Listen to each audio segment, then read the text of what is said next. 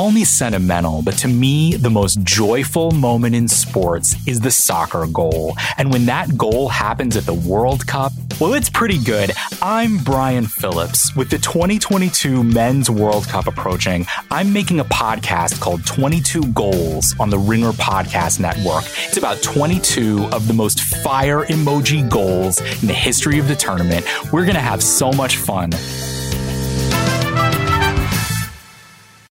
This episode is brought to you by Michelob Ultra, the official beer partner of the NBA. I love the NBA. When game day comes around, win or lose, this is the beer you want.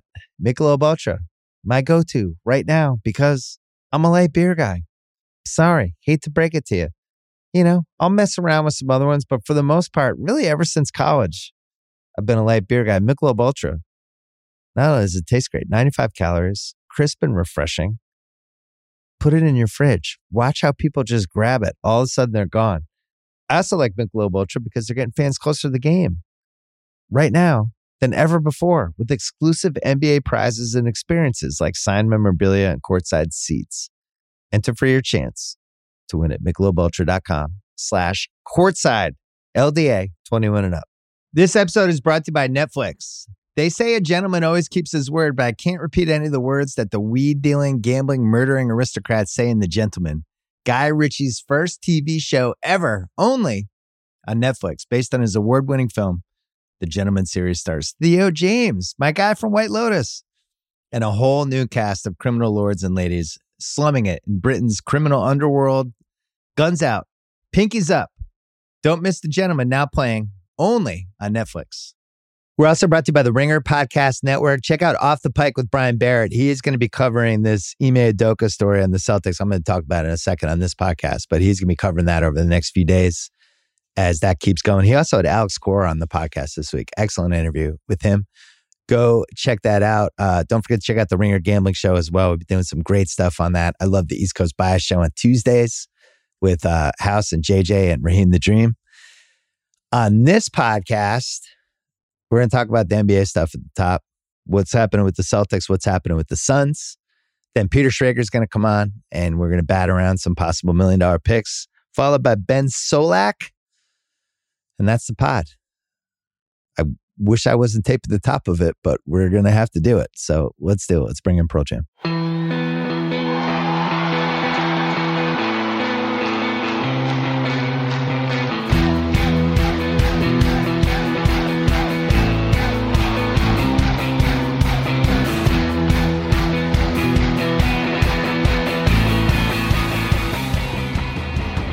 Okay, taping the top of the podcast here. It's Thursday afternoon, mid afternoon Pacific time. Wanted to wait as long as possible to weigh in on the Ime Udoka story because it was a developing story.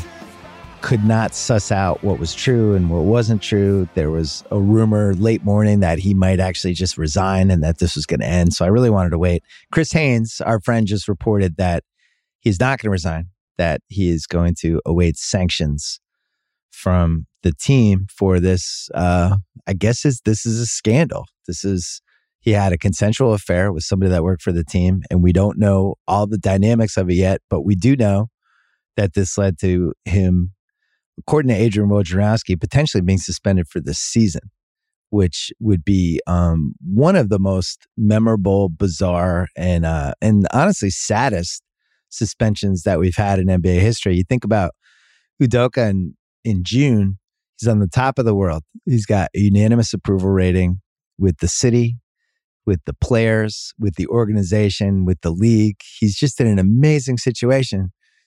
He screwed it up. And he screwed it up for, you know, a reason that we've seen with people in power over and over again, where um, they just can't help themselves. And you would have thought over the last five years, especially as we all I mean, we, everybody has just gotten a lot better and a lot smarter about how to behave, especially if you're in a position of power, trying to learn from mistakes of previous generations and some terrible people. And um, it's just surprising that he would get in a situation like that and that he would risk the incredible position that he was in and continues to be in. Um, my thought when I heard the story, especially as it was unfolding, was that he was going to have to resign. I couldn't see a roadmap to somebody being suspended for up to a year and then just coming back and coaching. Like we saw it with Alex Cora with the Red Sox. That was a different scenario. Obviously, he got um, suspended because of his role with the Houston Astros, the cheating scandal that they had. He had to go away for a year. He came back. It was a little bit weird at first, but ultimately, you know, it was a mistake. I think people moved on, and I think everybody forgot about it by mid-April. This is going to be a little bit tougher to forget and to move on from, especially because not only are you the coach of the team, you're the leader, you're the face of the organization. And that's, you know, one of the things that was at stake here. He had a chance to be the face of this organization. It was already kind of happening. You know, you go back to when I was a kid, it was Red Auerbach. And then they tried to make it Rick Pitino. That didn't really fly. And then it was a combo of Doc Rivers and Danny Ainge and the owner, Wyc Grousbeck. And eventually Brad Stevens, I think, became a face to a large degree of just, I'm talking non players. And then it really felt like it was Ime, and he was having such a dramatic impact with the young players, with professionalism, um, kind of how harsh he was in a good way with those guys, um, and just the way he carried himself. I really developed a ton of respect and admiration for him as the season went along. And, you know, he was important not just to that team getting over the hump, but um, he was important to the city.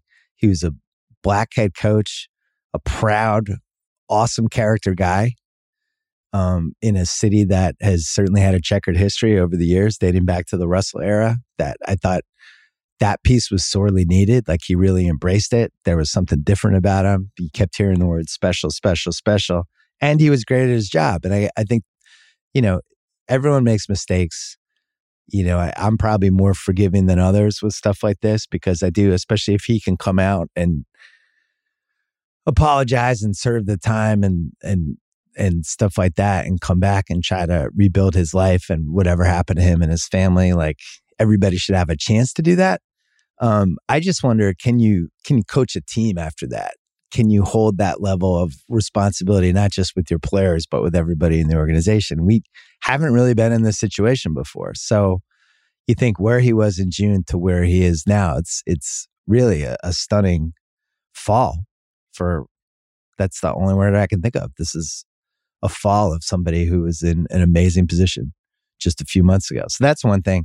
There was the sordid side of social media, which is continuing to happen. That this was just the worst we have to offer. The message board era, the the Twitter era, just people doing sleuthing, people posting pictures of of employees and playing the guessing game and the rumor mills going around and it was really awful. And there was a couple of people that I'm sure I really hope they weren't searching for their names last night. But um, you know, you think we're getting better with this stuff, and and then you see something like how the last 24 hours played out, and we're clearly people going on the masthead trying to guess like what are we doing. So that part of the story was super ugly. I don't think the Celtics helped it that much because you have the Woj tweet initially where they they say something happened, he's going to get suspended, and your mind quickly goes to, well, it's either involves sex or gambling or who knows. But you you figure it's going to be bad when he wouldn't even say what happened. And then Shams Charania came in probably an hour later and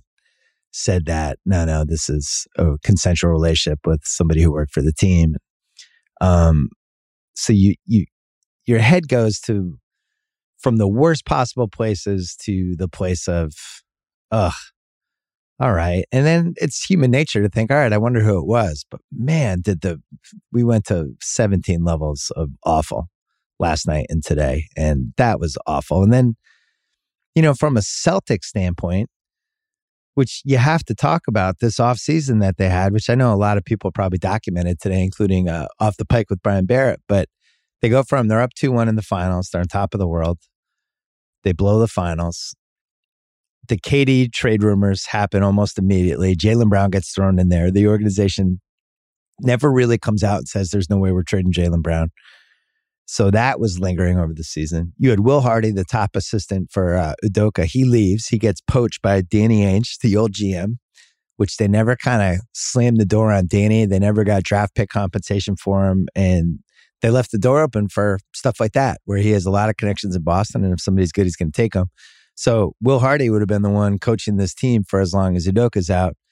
And now he's in Utah. So there's a bunch of possible candidates on the coaching staff. None of them are as good as Will Hardy. I'll tell you that much.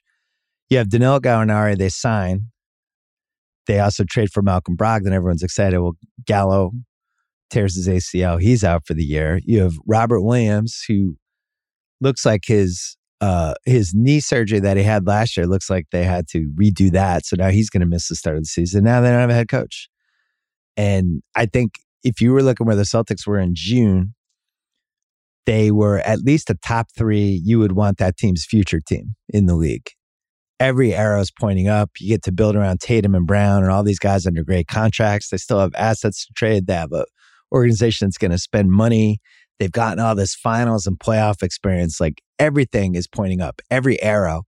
And now it's looking a lot shakier. I mean, they they were the favorites, I think, at one point to win the title, or at least the East on FanDuel. And now, you know, I'm sure everybody's going to think, well, Milwaukee, maybe Philly, maybe Brooklyn can get it together. There's turmoil that you just never could have guessed. Where in June, it's good vibes everywhere. And even they lose. And it was one of those kind of losses where you think, all right, well, at least there were some positives. Like these guys got all this experience. They know they can play with these guys, et cetera, et cetera.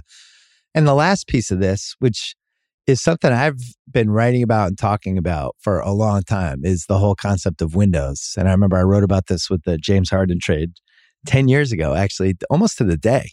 Um, NBA teams get in the habit sometimes of thinking the window is going to last forever that people are going to stay healthy, that nothing weird is going to happen, that nobody's going to become unhappy. You know, and I always think the default team I always think of this was was the 86 Rockets with Sampson and Olajuwon, where they just destroyed the Lakers in the Western Finals. Like the last four games, they just ran roughshod, and it felt like the league had shifted, and the Showtime Lakers were dead, and we were moving toward Hakeem and Ralph. And now it was a Twin Towers era, and you you had to have Twin Towers to battle Houston. The Celtics had McHale and Parish and Walton, and it was like this is the future of the league. You have to be big. And you know, Sampson gets hurt. They Houston has a cocaine scandal, and it's over immediately. You know, and over and over again, we've seen that teams that have these windows that they think are going to last for a long time. OKC is one of the great examples. You know, you have Durant, you have Westbrook, you have Harden, you have Serge Ibaka. Um, it just seems like, oh my God, this team, how many titles are they going to win? Look at Miami the not one, not two, not three. And then within four years, LeBron's gone. So you just never know. And I remember saying this to, I think it was Russillo, we were talking about on a podcast when it seemed improbable that the Celtics could win a title, you know, last year. And then all of a sudden, it's like, holy shit, they're in the finals. Oh my God, they're up 2 1 against the Warriors. They might actually win the title. It's kind of kind of ahead of schedule, but let's embrace this.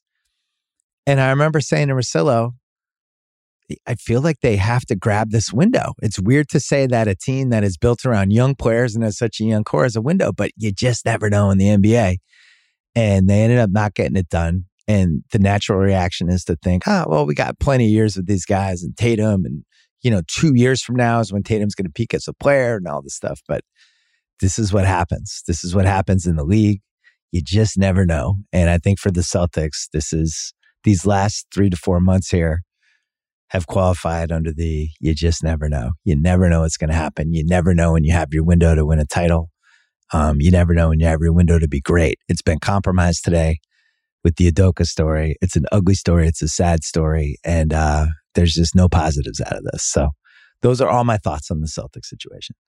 And then the other thing I want to talk about was the Suns. So Adam Silver takes a ton of crap last week for um, suspending Robert Sarver for a year and for handling it the way he did. And I think there was an erroneous way that people were talking about that story you can't make somebody sell an NBA franchise. I know we love to think in this world that should work more perfectly than it does for all these different reasons. That if you have an owner that clearly needs to go, we can just make them go. You can't. Whether it's an NFL owner, an NBA owner, it's a whole different game to get somebody to leave. When it happened with Donald Sterling and the Clippers in 2014, he, uh, he, revisionist history of that is that they made him sell. They didn't make him do anything. They really didn't. If he didn't want to sell, he didn't he didn't have to sell. What happened was you had the city and you had his ex wife and you had a bunch of people in his life pushing him to get out. And you had big money offers from not just Steve Ballmer, but Rick Caruso, who's a, a billionaire out here, is running for mayor coincidentally right now. And, and I think there was one other one, but the money was at, you know, one six, one seven. Ballmer goes to one eight. And the ex-wife was pushing him to do it. They're probably, who knows, maybe, maybe telling him, you know, if if you don't do this, some other stuff might come out. Who knows? The ex-wife, Shelly Sterling, ended up with courtside seats out of the deal and I think that's an important piece of this. She was really, really pushing him to sell and she wanted to get something out of it. And she did. And they got him to sell, but he didn't have to. And I think that's a really important piece with the Suns thing. Adam Silver had to basically this he's playing 3D chess. You he had to take the hits last week for a couple days. Make it seem like, oh my God, why Adam is so late on this? And then the players come out. Well, if you think this wasn't a whole bunch of people orchestrated this, including like when LeBron James and Chris Paul come out against Sarver, if you don't think that that wasn't coordinated with the league, um, I have a leg to pull for you. All everybody wanted the same end game. They wanted this guy to sell. So how do you do that? You have the most visible players in the league come at him. You have sponsors pull out. You have other owners lobbying him like, "Hey, you, you know, this is, you don't want to go out this way, man. And in the rich guy circles, they had, I think, a labor meeting this week. And, you know, in the rich guy circles, they they can approach that a little differently and they could be like hey you know you can make a lot of money just get out what do you want to be a punching bag for and spin it a certain way what i heard was there was one last piece that a card that uh, the league was going to play where MJ was going to be the last piece to come out and implore Sarver to sell. And that would have been a death blow for him and hugely embarrassing for a bunch of different reasons. Um, that never had to happen, but it was going to happen. And I think once Sarver knew that Jordan was looming after LeBron, after Chris Paul, after some of the other people, the minority owner, um, then that that was it. So here's Here's why this matters. Maybe this doesn't matter, but I find this stuff hugely interesting. The NBA prices, the Brooklyn Nets went for like 2.35. The arena was thrown and it was around 3.4. That was in 2018. The Rockets went for 2.2 in 2017. The Jazz went for 2.0 in 2020. The Timberwolves went for 1.5 in 2021. And people feel like that was super low. And a lot of that had to do with the relationship with uh with the Glenn Taylor and he just liked A Rod. And but, everyone feels like that number should have been higher. I think the floor for an NBA team right now is two million bucks. We you have the media rights deal coming, that's going to be massive. You have expansion money coming from Seattle and Vegas. Um, none of these teams, none of the prices have gone down. Golden State paid 450 in 2010. That's probably that might be 12 time multiple at this point. There's only eight like truly incredible NBA franchises to own. And I'm going to give you the list. A couple of them are obvious the Lakers, the Knicks, the Warriors, the Bulls, the Celtics, the Mavericks. I would throw in the Heat because of the organization they built, the location, the fact that they've always been able to get good players, and the fact that there's just a ton of money in South Beach.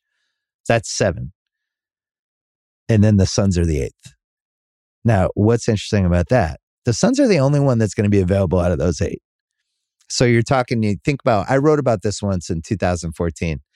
You think about owning an NBA team, and this is why my case for the Clippers to go for, I think I was predicting 1.8. It actually went higher than that. Everyone thought I was crazy. You've, you've, you have an island and there's 30 houses on the island and all the rich people want to be on that island. And then there's eight houses that are way better than every other house on the island. The Suns are one of those eight houses. And by the way, the Clippers aren't one of the eight houses, and neither are the Nets because they're the second tier teams in those cities. Why are the Suns one of the eight teams? Well, you're in Arizona. You own your own arena. Phoenix is, you know, a, a, a rich guy mecca. People retire there. There's better state tax stuff there. Incredible fans. You have a whole history. You got Devin Booker in place. But the big thing is it's an hour from LA and it's an hour and a half from from the Bay Area. So you can pull in every rich guy from those two spots and they could just fly in and be the owner of the team. So you have that. Here's the other thing. There's an ego tax when you buy these teams. And I would call this the Joe Lacob corollary. I've talked about this before, but I'll do it again. Joe Lacob buys the Warriors. Nobody knows who the fuck he is. He's a minority owner in the Celtics. He's just one of many rich people in the world. Nobody knows who he is. Buys the Warriors. Curry's career takes off. All of a sudden, the Warriors become a thing. Guess who becomes one of the coolest people in the Bay Area? Joe Lacob. Guess who's rubbing shoulders with Eddie Cue and the CEO of Reddit and name the CEO of uh, Salesforce? Name, name a super rich person in the city with the most rich people. And Lacob is kind of, in some ways, the king of that whole world and remains the king. And now everyone knows who he is. And he can walk around, he can get a phone call from anybody, he can get a meeting from anybody. He's pulling the strings in a lot of different ways because he bought that stake. So, because of that, and because all of these other rich people see what's going on with that, when a team becomes available, they're like, this is great, right? Um, this this is I, I already have enough money. I have houses. I have boats. I have the money to do whatever I want. What I don't have is people telling me how cool I am. Because what do they care? I'm just another rich guy. So they look at a team like the Suns and it's like, I'm the king of Arizona if I buy that team. I'm sitting courtside. They're mentioning me on TV. Now everyone in my life is like, hey, that guy. So you have to have a 30% ego tax for any of these other teams. So I'm throwing in the ego tax I am throwing in the fact that this is one of the eight franchises you'd want. And I'm throwing in the proximity to LA and the Bay Area too, but really LA. That opens the door wide for all these different types of people to buy it. Here's the other thing we know Sarver owns between 30 to 35%. So if you're doing this in the right way, you're just buying his controlling stake and you're evaluating that at whatever you're evaluating the team as a whole and then it's a 35% stake of that, 30% whatever Sarver owns. And that's what you pay Sarver. Some of these franchises have what's called like, I think it's called a, a tag or a drag where Sarver can make the other minority owner sell if he wants, or he can just say, you know what? I'll take my 35% and leave. I think that's what people think is going to happen here.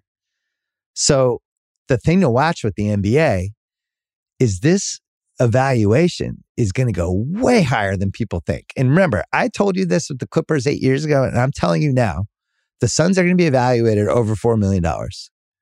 Mark my words. I am telling you, you can throw it in my face if I'm wrong. I am not going to be wrong.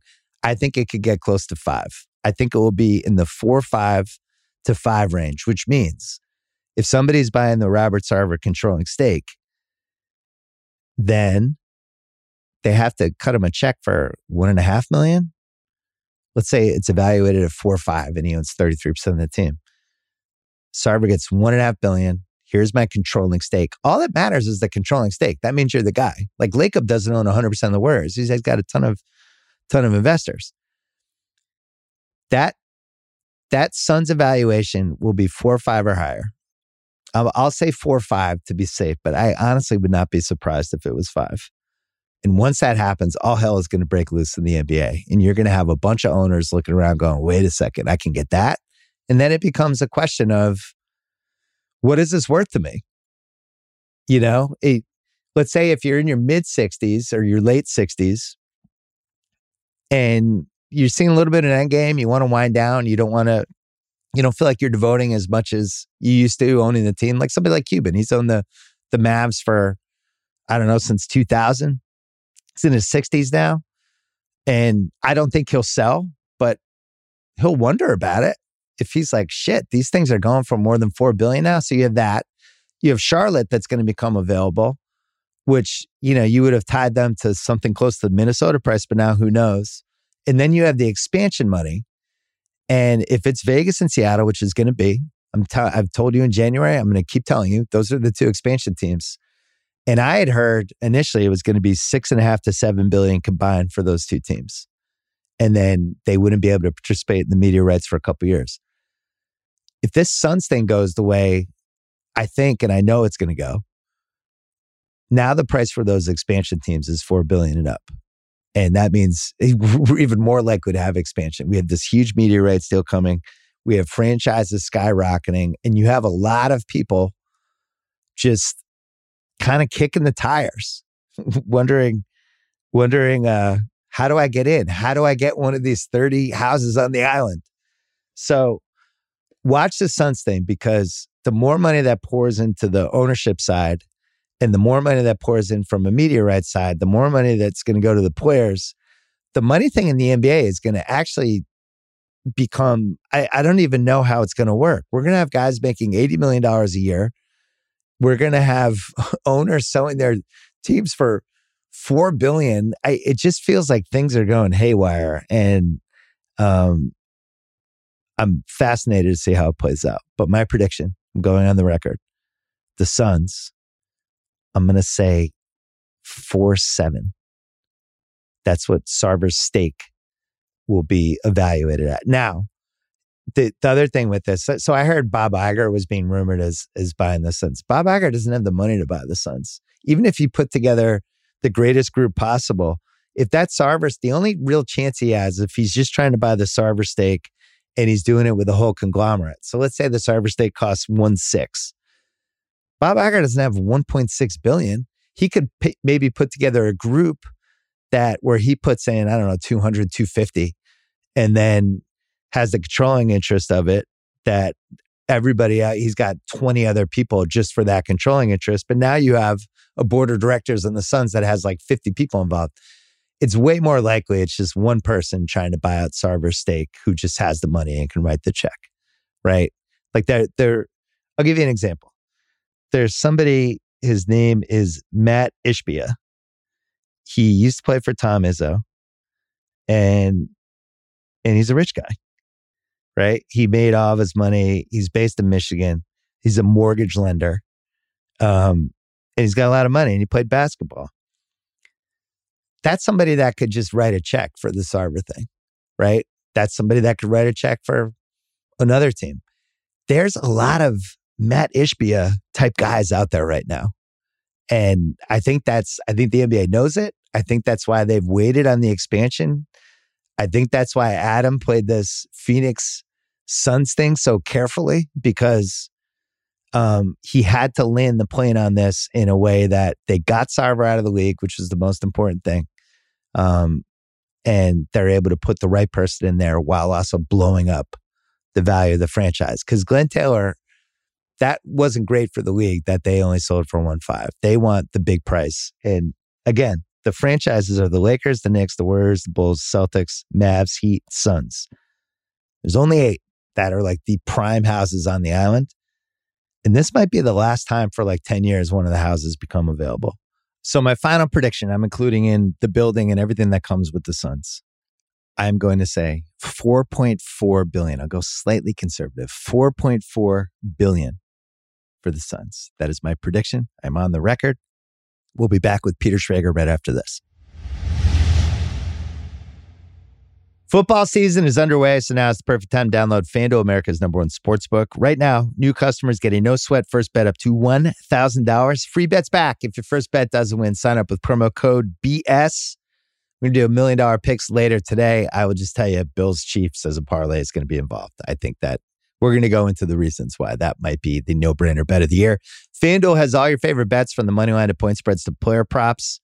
With live betting, you'll get updated odds on games that have already started. And when you win, you get paid fast. So sign up today with promo code BS for your no sweat first bet. Make every moment more this season with FanDuel, official sportsbook partner of the NFL. Check out FanDuel TV too. You must be 21 plus in select states. First online real money wager only. Refund issued as non-withdrawable free bets that expires in 14 days. Restrictions apply. See terms at sportsbook.fanduel.com. This episode is brought to you by Vrbo. You know, it is already stressful enough to deal with airports, delayed flights, bad weather. You want your actual where you're staying experience to be perfect, to be lights out. You don't want to have to worry about anything. When you book a vacation rental, you want to know exactly what you're paying ahead of time. The stress of getting hit with unexpected cleaning fees after your stay that can immediately cancel out all the great time you just spent unwinding. Thankfully, When you book with Vrbo, you can see the total price upfront. There are no unpleasant surprises, and the savings do not stop there, my friends. When you book with Vrbo, you earn 2% cash back toward your next vacation through the One Key Rewards program, letting your money do the work for you while you've got your feet up. So while other vacation rentals can feel like a roll of the dice, relax knowing you booked a Vrbo. Book your next private vacation rental in the Vrbo app.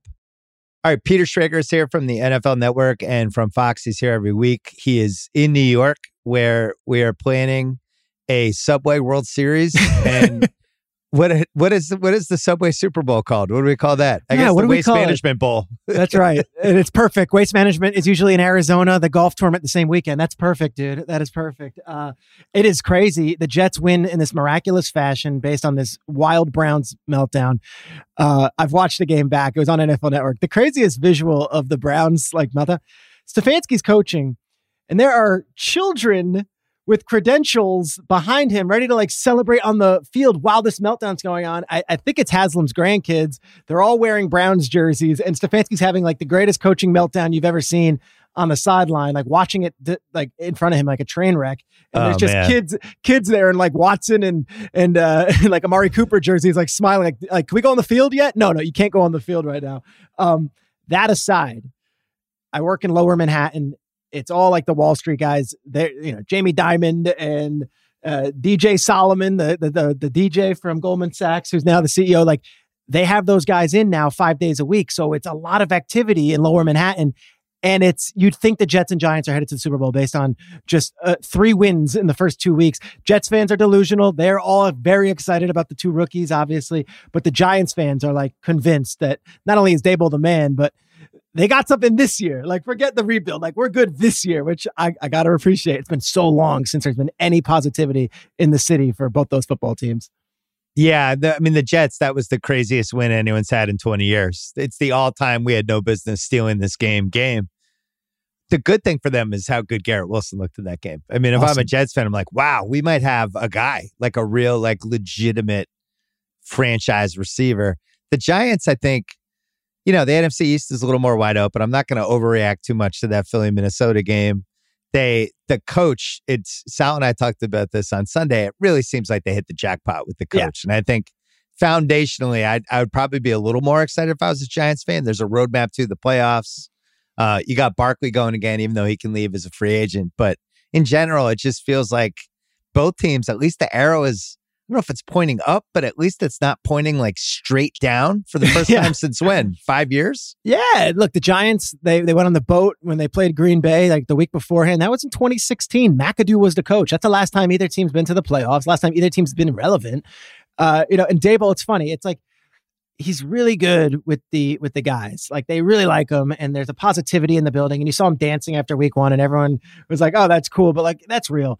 He's also yeah. really good with the fans. Like little things like shows up the first press conference and he's in a giant like truck, like a guy's guy truck. And that's so like whatever, but the videos catch that and they're like, all right, we like that. He's, you know, Giants like lunch pail guy. Then he goes to like every Rangers playoff game. New York Rangers and they were winning all these games. Smart. It's so smart it's to buy into the. the Belichick was doing that with the Celtics for a long time. It's very smart and it's not X's and O's stuff, but it's all that stuff. And then Wink Martindale, the defensive coordinator, is a wild man, sends seven blitzers every time. They they don't even play linebackers. It's crazy watching the Giants defense. It's like four defensive linemen, and then they go seven defensive backs, and Julian Love is sacking for only. But here's the here's the thing they did this week, and this might be a bridge too far for me as a longtime resident and as a Giants fan growing up. Every Giant season ticket holder got an email this week from Brian Daboll, which is like written by whoever. Oh, they, they, all get yeah. it we need you to show up and show out Monday night.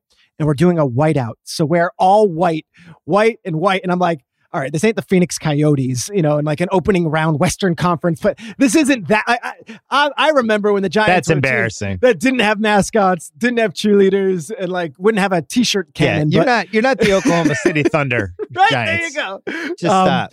But well, they, on FanDuel right now, the Giants are plus one twelve to make the playoffs, and the Jets are plus six ninety. So that crazy. You, yeah, I mean the plus one twelve. They we're gonna have to get to seven NFC playoff teams somehow. And yeah. I don't know how we're gonna get there, but it's gonna have to happen. Minnesota took a huge hit. Let's talk. I want to talk NFC really fast. San Francisco, who loses Lance on Sunday and Garoppolo comes in. And, you know, I said this Sunday, in my opinion, makes them more of a Super Bowl favorite. I don't know who's winning the NFC. I do think it's going to take 10 weeks to shake out. But right now on FanDuel is Tampa Bay plus 310, Philly 5 to 1. They're now second with mm-hmm. Green Bay at 5 to 1. Rams plus 650. I think both of us are pretty down on what we've seen so far with them. Then San Fran's plus 850, Minnesota plus 950, and then it drops to New Orleans 17 to 1, Arizona 21 to 1, Dallas 24 to 1. San Francisco plus 850, 17 to 1 to win the Super Bowl with a team that really could have made the Super Bowl last year that brought a lot of people back. I, I, I gun to my head, I think that's who I would pick. I don't know if I would bet on any of those, but I, it seems like that's the best value, right? it's the best value. I would think the Packers actually have good value there too, not being the yes. number one team. I feel like Green Bay um, kind of righted some wrongs and they're going to get guys back, uh, especially we're hoping Bakhtiari finally plays. But to San Francisco. And you feel like the receivers will get better yeah, as look, the year goes long. You, Christian you know, Watson will get better, the whole thing. It's funny because Watkins had 93 receiving yards. Like, all right, they found the number one. Watson and uh, the other rookie Doubs are actually one and two in targets right now. Like, so it's not like Rod. So imagine when they suddenly get comfortable, like that's only going to increase. And I think you saw what we expected as far as the blueprint for that offense goes against Chicago, where it's it's okay to give Aaron Jones 18 touches. It's all right to give yep. you know AJ Dillon 18 carries. We'll figure this out. Um, I'm curious to see how that relationship goes with him and those receivers as the season goes on. But San yeah, Francisco, if he gets grumpy and there's a couple shots left sure. and right, I wasn't the front seven against the Bears worried me a little bit, but again, super early. All right, San Francisco, empty your notebook. What do you got? Fascinating week in San Francisco because uh, give their local media credit, they will take on Kyle Shanahan. Whereas a lot of us in the national media, me, my included, like we're looking at the score, we're like, all right, well, Shanahan's a genius they will take him to task. And he was very, very taken aback on Sunday night when he was asked, you know, why are you running Trey Lance as often as you were running him? And do you think you are responsible for putting him in harm's way? And Shanahan was taken aback. He's like, Do you watch any other teams? Do you watch what Buffalo does? Do you watch what the Eagles do? Um, it, it, like, oh, this is a running quarterback. It's what it is. That said, the amount that he has had Trey Lance running in the first two years of his career is eye popping. He, I, I think the stat that was given by Ray Ratto on the radio, I was listening, you know, to a clip I think the stat was in 13 years as a pro, Michael Vick ran the ball 13 times or more, just four times. And in the first three starts of his career, Trey Lance already had two and was on pace for 16 carries in that game. That was a wild opening quarter against the Seahawks. If you were watching that game, it was Trey Lance design run this, Trey Lance design run that. And the critique is not that they were running Trey Lance, it is how often he was running Trey Lance. And the end result is he snaps his ankle. But we still don't know now entering week three, and it's going to be the third year of Trey Lance's career. We still don't know if Trey Lance is any good. We still don't know if this vision of what Shanahan's offense was going to be was ever going to take place because he's injured and he's out for the year. And now it's back to Jimmy. I think that the Niners are better today than they were a week ago with Trey Lance, but I think the ceiling was so high with Trey. And the hope was that they were going to start getting into a flow and Trey would get comfortable and they could do some of that run stuff. But it's all for naught now. It's Jimmy's team like it might have, should have been all along. Yeah. Um, I think in the short term, they're better, but I don't know if, if Jimmy gets them over the top like Trey Lance might have been able to. Trey Lance, not, uh, not Josh Allen size. Just, no. just want to get that out there. Josh Allen, man child. You could do whatever you want with Josh Allen on third and three because he's going to at least do a draw against 90% of the defensive players in the league. Trey Lance not as big of a guy. I honestly, I watched a good chunk of those first two games. I don't really think they knew what to do with Trey. And I think that was why they were trying to get into his comfort zone and get him going, almost like a basketball player, trying yeah. to get him easy shots, easy shots, picks, right? Because they were worried about some of the other stuff. I was surprised the the NFC West odds on FanDuel LA is plus 125 and San Francisco is plus 165. And I think part of that has to do with they have a, a game at Denver this week. Denver, who we'll talk about in one second. Um, maybe that's part of it. But if if you just told me who do you think should be favored to win the NFC West, I would have said from what we've seen of the Rams, the Niners. Like the Rams, Niners. their ability not to be able to finish off games and how much they're relying on Kupp already. And I, Stafford's looked old. I don't. He hasn't looked like, oh my god, this is Dan Marino's yeah. last year, or anything like that. But I just don't think he's the same guy that we watched last year. And last year he was a little iffy too. He would have like two bad throws a game. The running game is really tough. They cannot run the ball. There is no They running cannot game. protect the leads. Yeah, they all of their running backs would be third, four string running backs. I think on other teams. I don't know what ha- what happened to Cam Akers. Cam what Akers, happened? all right. Tell so us. week week one was a coach's decision based on the, the offseason and who was playing Yeah, but best that means that camp. means something though. it- it means that he wasn't playing like the number one running back and wasn't preparing like the number one running back. So okay, is the injury? It's coming off the Achilles from last year, but he played in the in the playoffs. And then they lost Kyren Williams, who uh, was not a big fantasy name, but like was going to be. They had big plans for Kyren Williams, who was a rookie out of Notre Dame. He can run, catch out of the backfield, was awesome. They put him on special teams in the first game, and within Oh, five no. minutes, his ankle is, is sprained. He's out six to eight weeks, and it's like, okay, now you turn to Cam Akers, like we need you to be you again. Um, he was getting more looks in week two. I, McVay loves him. It's just I think this was one of those deals where like, hey, I've got to show you a lesson a little bit week one, and now you have to rely on him, and let's see how he performs. That it's It's, not good. It's not good, and I well, would that- add, and you don't have the same left tackle from last year. And I, I just think this is. I want to be able to run the ball and protect the lead. Stafford can't run the ball, so Nope. now it's just Kupp, Kupp, Kupp, Kupp, Kupp, who's carried this workload that is honestly insane for a receiver. It's a and lot. at some point, he played 20 games last year, 21 games last year, and you're doing the same thing this year. I just think they're pushing it. I. They're they're the car that is you know the RPMs are at six with how they're doing that offense. And they really could have lost that Atlanta game. Like they, they probably should have. that Jalen Ramsey mossing him on the pick, the receiver, if he jumps a second higher, I feel like he would have caught that. Atlanta was dominating that second half to the point where it was like, I don't know if the Rams can get a first down here. And fortunately, their defense bailed them out. But like special teams has been atrocious for the Rams. Their defense has not been locked down by any means. They held the Falcons obviously to three points in the first half, but then just like it happened in the first week, second half, it was like take whatever you want. So there are legitimate concerns. Two second also. half swoons from them. No good. And Both at home. also- Both were at home. Also, Atlanta, I think, is a little friskier than people realize. That was one of the games we were talking about for million dollar picks coming up later. But Atlanta minus one in Seattle. Seattle played kind of a surprise, decent first half in that Denver game. Denver shoots themselves in the foot a thousand different ways, somehow blows that game. And then in week two, Seattle looked awful. I mean, they should have been shut out. They got they got a special teams touchdown. They had nothing going offensively. We're what do you think? Two weeks away from DK Metcalf getting mad Yeah. About not might, getting the ball, or we might be there already. Uh, I, I thought that line was going to be Atlanta minus three. It's Atlanta minus one. here's what worries you if you're a Seahawks fan. You, you get the first win, which is great, and you'll take it, and it's in your pocket, and we beat Russ and all that. They were supposed to be, hey, Rashaad Penny, Kenneth Walker. They're 32nd in the league in rushing. They have no success on the ground. And if that's the case, you're asking Geno Smith to lead you in through the air, and that's just not what they're built to do. So obviously the the young offensive tackles, you've got two running backs that are supposed to be the strength of the team. They haven't had any success this whole season with that. So I think Atlanta, though they're 0 and Jamal 2, Adams goes out for Seattle too. A- Adams is out. Devin I- Taylor. uh, yeah. so sorry, go on. DVA DVOA it's super early. Two games. I don't Yeah. love the DVOA sample size until we get around week five, week six.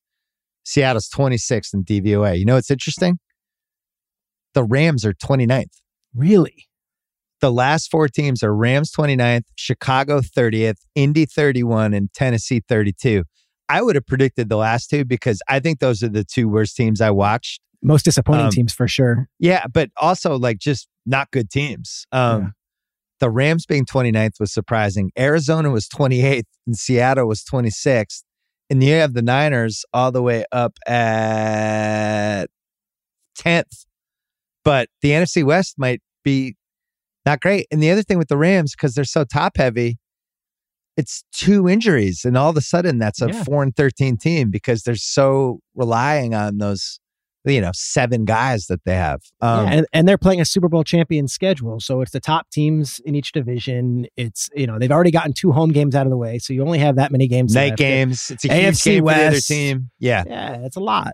It's a lot. And that's what we said before the season. I did not pick the Rams to win the Super Bowl. And the main reason was it's really hard to do that. And Yeah. I wasn't sure if this is that team that's going to do it. And they barely did it last year. Where do you think Odell goes? Because there's been some Ariel Helwani was talking about on Tuesday. There's been some eyelash batting at the Buffalo Bills from Uh, it's been going Odell. on, and and he and Von are really tight. Um, Yeah. Odell has the luxury; he could wait a couple more months until he gets healthy and sign on midseason, just like he did last year. At first, I thought it was going to be the Rams. Obviously, uh, that was the favorite coming into the clubhouse. He, you know, breaks open the whole thing. He's at the Rams opening game as a ceremony. I love it. They had to tell the NFL that he was there for a workout, so they didn't get like tampering Right. charges. It's hilarious. Um, but he has the luxury of waiting and looking in, in October or November and saying, all right, who's at the top of the standings? Who do I feel good about? Who do I-" And I think at the end of the day, it's going to likely come down to Buffalo or Los Angeles. Interesting. Um, we mentioned I mentioned Arizona really quick. So they it, they look like the worst team in the league. it's an unbelievable Raiders collapse combined with Kyler just reminding people like, hey, you know, very much like Kyrie, for whatever you want to say about me, Dude, I can light it up for an hour like nobody in the league. And now Arizona is playing the Rams this week. They're home. They're three and a half point underdogs. And I I I I think they're on my do not bet list. you can't you can't bet them the whole season. Let's put that in pen, in pen right now. Okay, just- so they're on the do not bet list. I agree. The entire I just season. wanted to I wanted to hear from you. yeah, and like you know, it's so fun watching Kyler when he's good. It's so frustrating watching Kyler when he's bad because the body language is terrible all the time. Like even Yeah. in that game, there was three things that happened that I'm like, I, I'm, I'm I'm flying back from LA and I'm writing it down in my little notebook for like Good Morning Football the next day. And okay, he has the delay a game on the two point conversion, and he basically And he flips off stalks the off. side. Yeah, he flips like- off the sideline. You're like, bro. Then Ertz doesn't run the right route, and he like Ertz, you know, Ertz isn't going to the Hall of Fame, but Ertz is like a several time Pro Bowler and a veteran Yeah. in the locker room, and he like flips off Ertz. Like, what are you doing running the wrong route? And then the last one, when he scores the game, you know, the touchdown that cuts it to two at the end. He's reaching the ball out at the seven yard line, like just like stretching it out, like hot dog in a little bit. And you're like, no, no, Kyler, just put it under your, like, protect the ball. There's a chance you could get stripped. Um, That throw he had to AJ Green when he threaded it between like 17 people. It's like, what is happening? he's so damn good. Oh, he And must be so- so, frustrating to Oh, be on a well, team with, to coach, everything, because he has that in him. And then you have Cliff, who's supposedly the offensive guru. And Oh, the last hour of the game is just Kyler running around. There's no It- plays. They they ran 56 plays in second in second half and overtime. And I spoke to Cliff afterwards, and he was like, a lot of that was just Kyler drawing it up in the dirt. And at that point, Yeah. it's like, go do what you like. And that's not a knock on Cliff. It's like Kyler is the most dynamic player in the sport when Yeah. he is in that mode. It's just how do you get him in that mode every single week? And that might not be something that happens every, Every single week, but- half. But when it does, the highs are so high. It's you said Amazing. Kyrie Irving. I'm trying to think if there's any other football players that have been like this, where it's like when this But- guy is locked in and wants to be that guy. I don't even want sounds like I'm knocking Kyler. Like when Well, it's but there- going no, but there's there's another piece to him where, especially in that half, you I had the Raiders obviously, and they start running the play stats, and where it's a half or just the defense is on the field for a while, he wears you down. you can't catch him. It's like the little kid in recess who's just nobody hits tag, and it's like, well, we can't tag you, and he's just running around, he's hiding under the, you know, the jungle gym, and just Yeah. and you're just like, well, this isn't fun anymore. We can't catch you, and that's what I felt like with Crosby and Chandler Jones, who I thought sucked in that game, but was yeah, um, they, they were just like he psyched them out. They were dead. And then Hunter Renfrow, who we give all this credit for being Mr. Possession, you know, two fumbles in that play right there is a fantastic play by the rookie Simmons. And Murphy's on the spot. But like, if you're Hunter Renfrow and you're Mr. Possession and underneath guy, you can't fumble that ball. Like you, you have run run the ball? How about that idea? Davante Adams, two catches in that game. Let's take a break, and then I want to play a little panic meter. This episode is brought to you by Michelob Ultra, the official beer partner of the NBA. I love the NBA. When game day comes around, win or lose, this is the beer you want.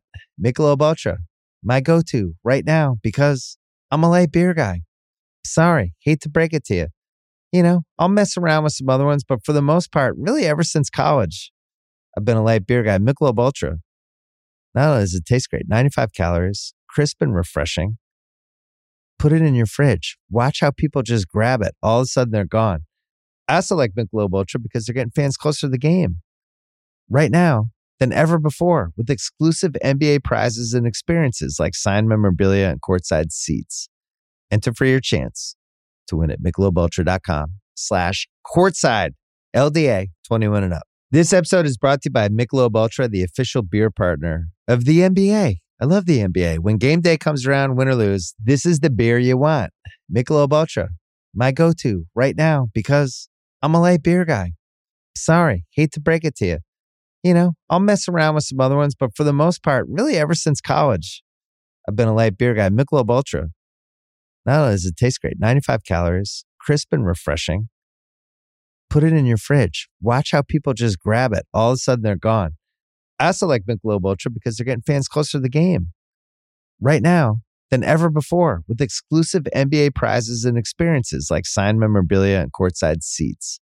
Enter for your chance to win at michelobultra.com slash courtside LDA 21 and up. All right, panic meter. Cerruti loves this segment. He Cerruti loves gimmicky 19 late 1980s sports radio segments, but panic meter's fun.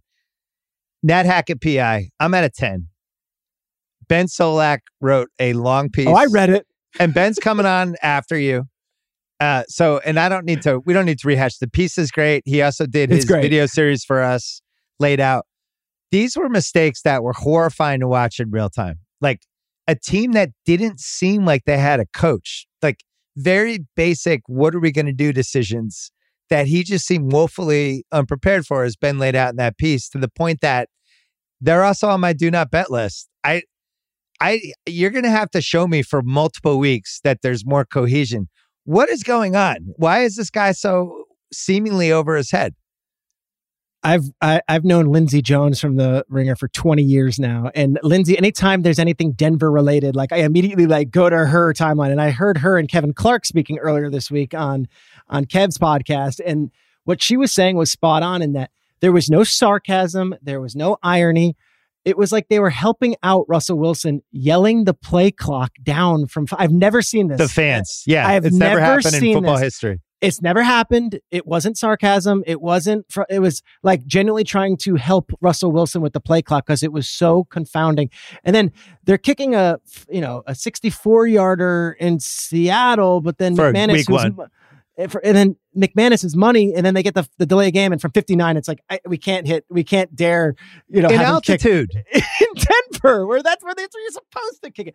So the decisions are so confounding, and a lot of it. is What about the comfort, I goal to the goal to go stuff in the first all half? that stuff? When he had like a minute and a half left on the clock and somehow they're scrambling and panicking. It's like no college teams can do this. What are you guys doing?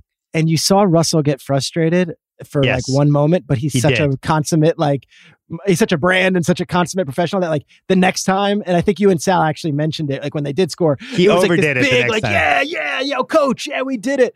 Um, Hackett's brilliant, and I know I say that, and that's going to be like you know a quote. Like Schrager says, Hackett's brilliant. Yeah. He's brilliant with the X's and O's and getting all that stuff going. I don't have any track record of Nathaniel Hackett as a game manager, and that's what head coaching is. A lot of this Yes. stuff is, It's is- delegation and game management Yes. first. and they Inspiring hired your team. they setting a hired a tone. The guy. stuff Daboll's doing. Yes, they hired a guy who I, I spoke to Hackett at the combine, and I'm like, all right, first year defensive coordinator. You're a first year head coach, first year guys all over the staff. I'm like, do you have that veteran guy? And he's like, I, I, I feel pretty comfortable with who we've got. And I brought in a guy who is uh, analytics slash game management that I think I can really trust for those moments. I don't have that guy's name handy. That guy needs to step his shit up too. Like That guy- That guy died four weeks ago. He's he's he's underground. Uh I, the one thing I learned, I guess, and I didn't really, I stayed away from Denver for the first two weeks anyway. I wasn't nuts about them.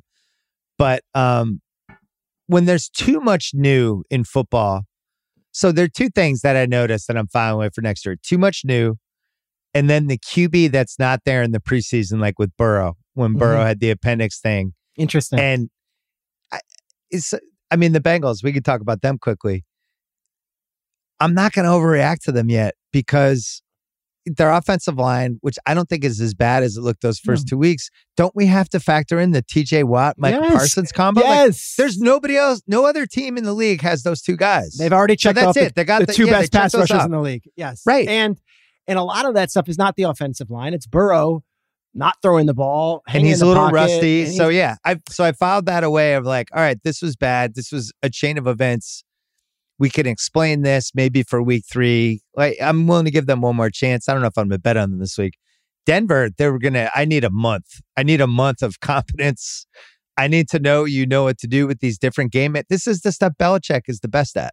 I know. Like, say what you want about him with the draft, with like weird offensive plays, but game management, like the last three minutes of the first half, knowing first what, five yep. minutes of the second half, um, that goal to go stuff, the last two minutes of a game. That's what the Pats were always brilliant at, and Hackett's the opposite. So a lot of that, a lot of that stuff will come with experience, but that's not an excuse in the NFL where McVay and Belichick and Tomlin are these guys that have been around and they know how to manage that stuff. Like, you know, Brandon Staley last year was the guy where it was like, is there someone helping him on some of these decisions where we praised it the first half of the season and the second half of the season, it was like, okay, you just don't go for it every time on fourth down. There needs to be some sort of, you know, Right. guidance or a binder. The Ravens historically spend the most money on an analytics staff. And for a while there, Lamar was getting a lot of success on fourth and short. And a lot of it was John Harbaugh trusting his guys. I'm not sure every team has that. I do know Denver has invested a bunch into analytics. The problem is you need the coach to listen to those analytics guys and you need to be able to know the communication in that moment without even having a second to, you know, what are we doing? No conversation. I trust you. Here's the here's the play. Let's go. I think that's going to happen over time. But the fact is this, Bill, they're 1 and 1. The Chargers are 1 and 1. The Raiders are 0 and 2. Uh, uh, the Ravens still- are already banged up. You go like, through the AFC. the like Bengals are 0 and 2. there's Like, going to be one AFC South playoff team, you know, maybe I- two in the East. It's still open. it's still wide open. And I, I look at them this weekend against San Francisco. Everyone's right. It's a tough place to win. Their defense has played well. You say you're not betting on it, but like Russell Wilson's still Russell Wilson, and I feel like they've got ways away to go to be where they want to be, and they're still just one and one. They're not zero and two. When you say Russell Wilson is still Russell Wilson, you mean I, like I believe so. I like think he looks all right. physically, he's still the same human being he was two years ago. Because I don't feel like he's the same quarterback. I think he still looks okay. Like I, I thought he was good. Okay, they traded all I the shit for him. Gave him a huge contract. Okay, it's not good enough. I know. Need I know. those Kyler Murray moments. All right, more Did- panic meter. The Wilson trade. I'm at an eight. I'm at an eight with panic meter for the. If I'm a Broncos fan, I, it- this used to happen. This happened a few times with the Red Sox, where when I- especially when I was younger, where it was like we got Jack Clark. oh my God, he's a mate. Remember him in the '87 playoffs and. Oh Jesus! What? Finally, he's going to own the monster and he shows up and it's just not the same guy. And within a year, you're like, oh my God, this guy's luggage. Andre Dawson. I don't know if Wilson's like that, but it, it does feel like he's hitting a different phase of his career. He could change that on Sunday by just running around and creating time. The key with him was always creating the extra two, three seconds. I just don't see it from him anymore. It's been a struggle. I get that, but I still think uh, he's got it in him, and that's going to take time. That's the same thing I'm saying about Hackett. Like, give him a little bit of time. This is week two, and he was with them this summer, and like they're all they're all in on him. I think there's also another narrative going on that's parallel to this. That there's a lot of people, ex players from the Seahawks, now coming out, whether it Taking be Richard shots. Sherman, Not great. KJ Wright, uh, you know, people making like rolling their a lot of those defensive guys from the Legion of Boom era believe that they're the reason that team did what they did. And for some reason, Russell Wilson gets all the credit for it. There is resentment there. And I feel like that's out there. I also think he's low hanging fruit. He's not the coolest guy. He wore a shiny, he wore a shiny suit after a loss to the press conference with like a people cringe at Russell Wilson. They think he's corny. They think he's dorky. They think he's you know, that's all low hanging fruit. I I also think he's really good at quarterback, and I think his players that are on his Broncos team are buying in. And I think his coach has attached his lot to him. And I don't think that the Broncos are going to be one of these four and thirteen teams this year. I think they're going to be okay, and I actually think they might beat the Niners this weekend. I'm going to give you some quarterbacks, and you tell me you have who you have ahead of him right now for this year to try to win a Super Bowl. Mahomes, Rodgers, no. no, Josh Allen, no way. no, no, no, no, Herbert and Burrow. No. right, that's five. Yeah, I don't think he's top five. Tom Brady. I'm not betting again. I'd put Brady over Wilson right now. Yeah. Me too. That's six. Lamar. Yeah, I'd put Lamar over over Russell. I'd That's put him seven. right. I'd put him right there at eight. Kyler. I would take Russell over Kyler right now You would. for this that's season. A, that's a good argument. Stafford because he's banged up. I wouldn't have him. Cousins, him. Dak, those guys. Yeah, Carr. The way Carr just Carr it was an been good. argument, but Carr's looked like crap for two weeks. Um, the only other one I, I what about our our new hero Tua? Jalen Hurts. Oh, Tua. I was gonna say Oh. Hurts and Tua are both right in that comment. Hurts. I think I would rather have Jalen Hurts than Wilson.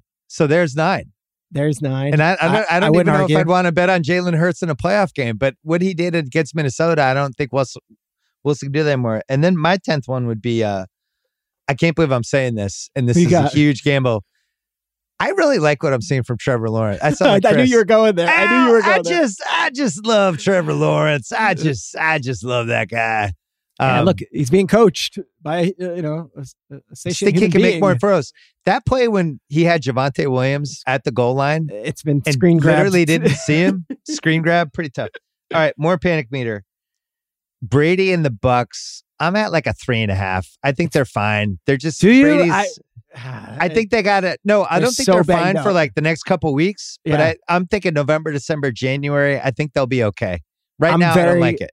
I'm very cautious on them over the next few weeks if they hit the skids and like what becomes of this because Mm. their defense is awesome right now, but their offense has been anemic. Um, they needed that pick six last week. They got the play by Perriman, which was huge. Their defense has been lights out. Uh, But that's why I'm not worried, is because I think their defense is going to be able to carry them. That that's why I'm like at a three and a half, four. Okay. I, I would be more five or six. I the suspensions, whatever, with Evans, but like you get you start talking about you know, already week two, Julio's hurt, Gage hasn't gotten the you know you're talking about injuries already at the wide receiver spot. I don't think Gronk is coming back yet, um, and they're going to have to eventually start scoring some points. And Brady, i if he's under duress from that offensive line, it, it could be trouble. I heard Evans's defense was you're so you're giving me one eleventh of the Deshaun Watson suspension. Really? That's what we're doing here? Like, why don't they do the thing where he just gets suspended for the first quarter?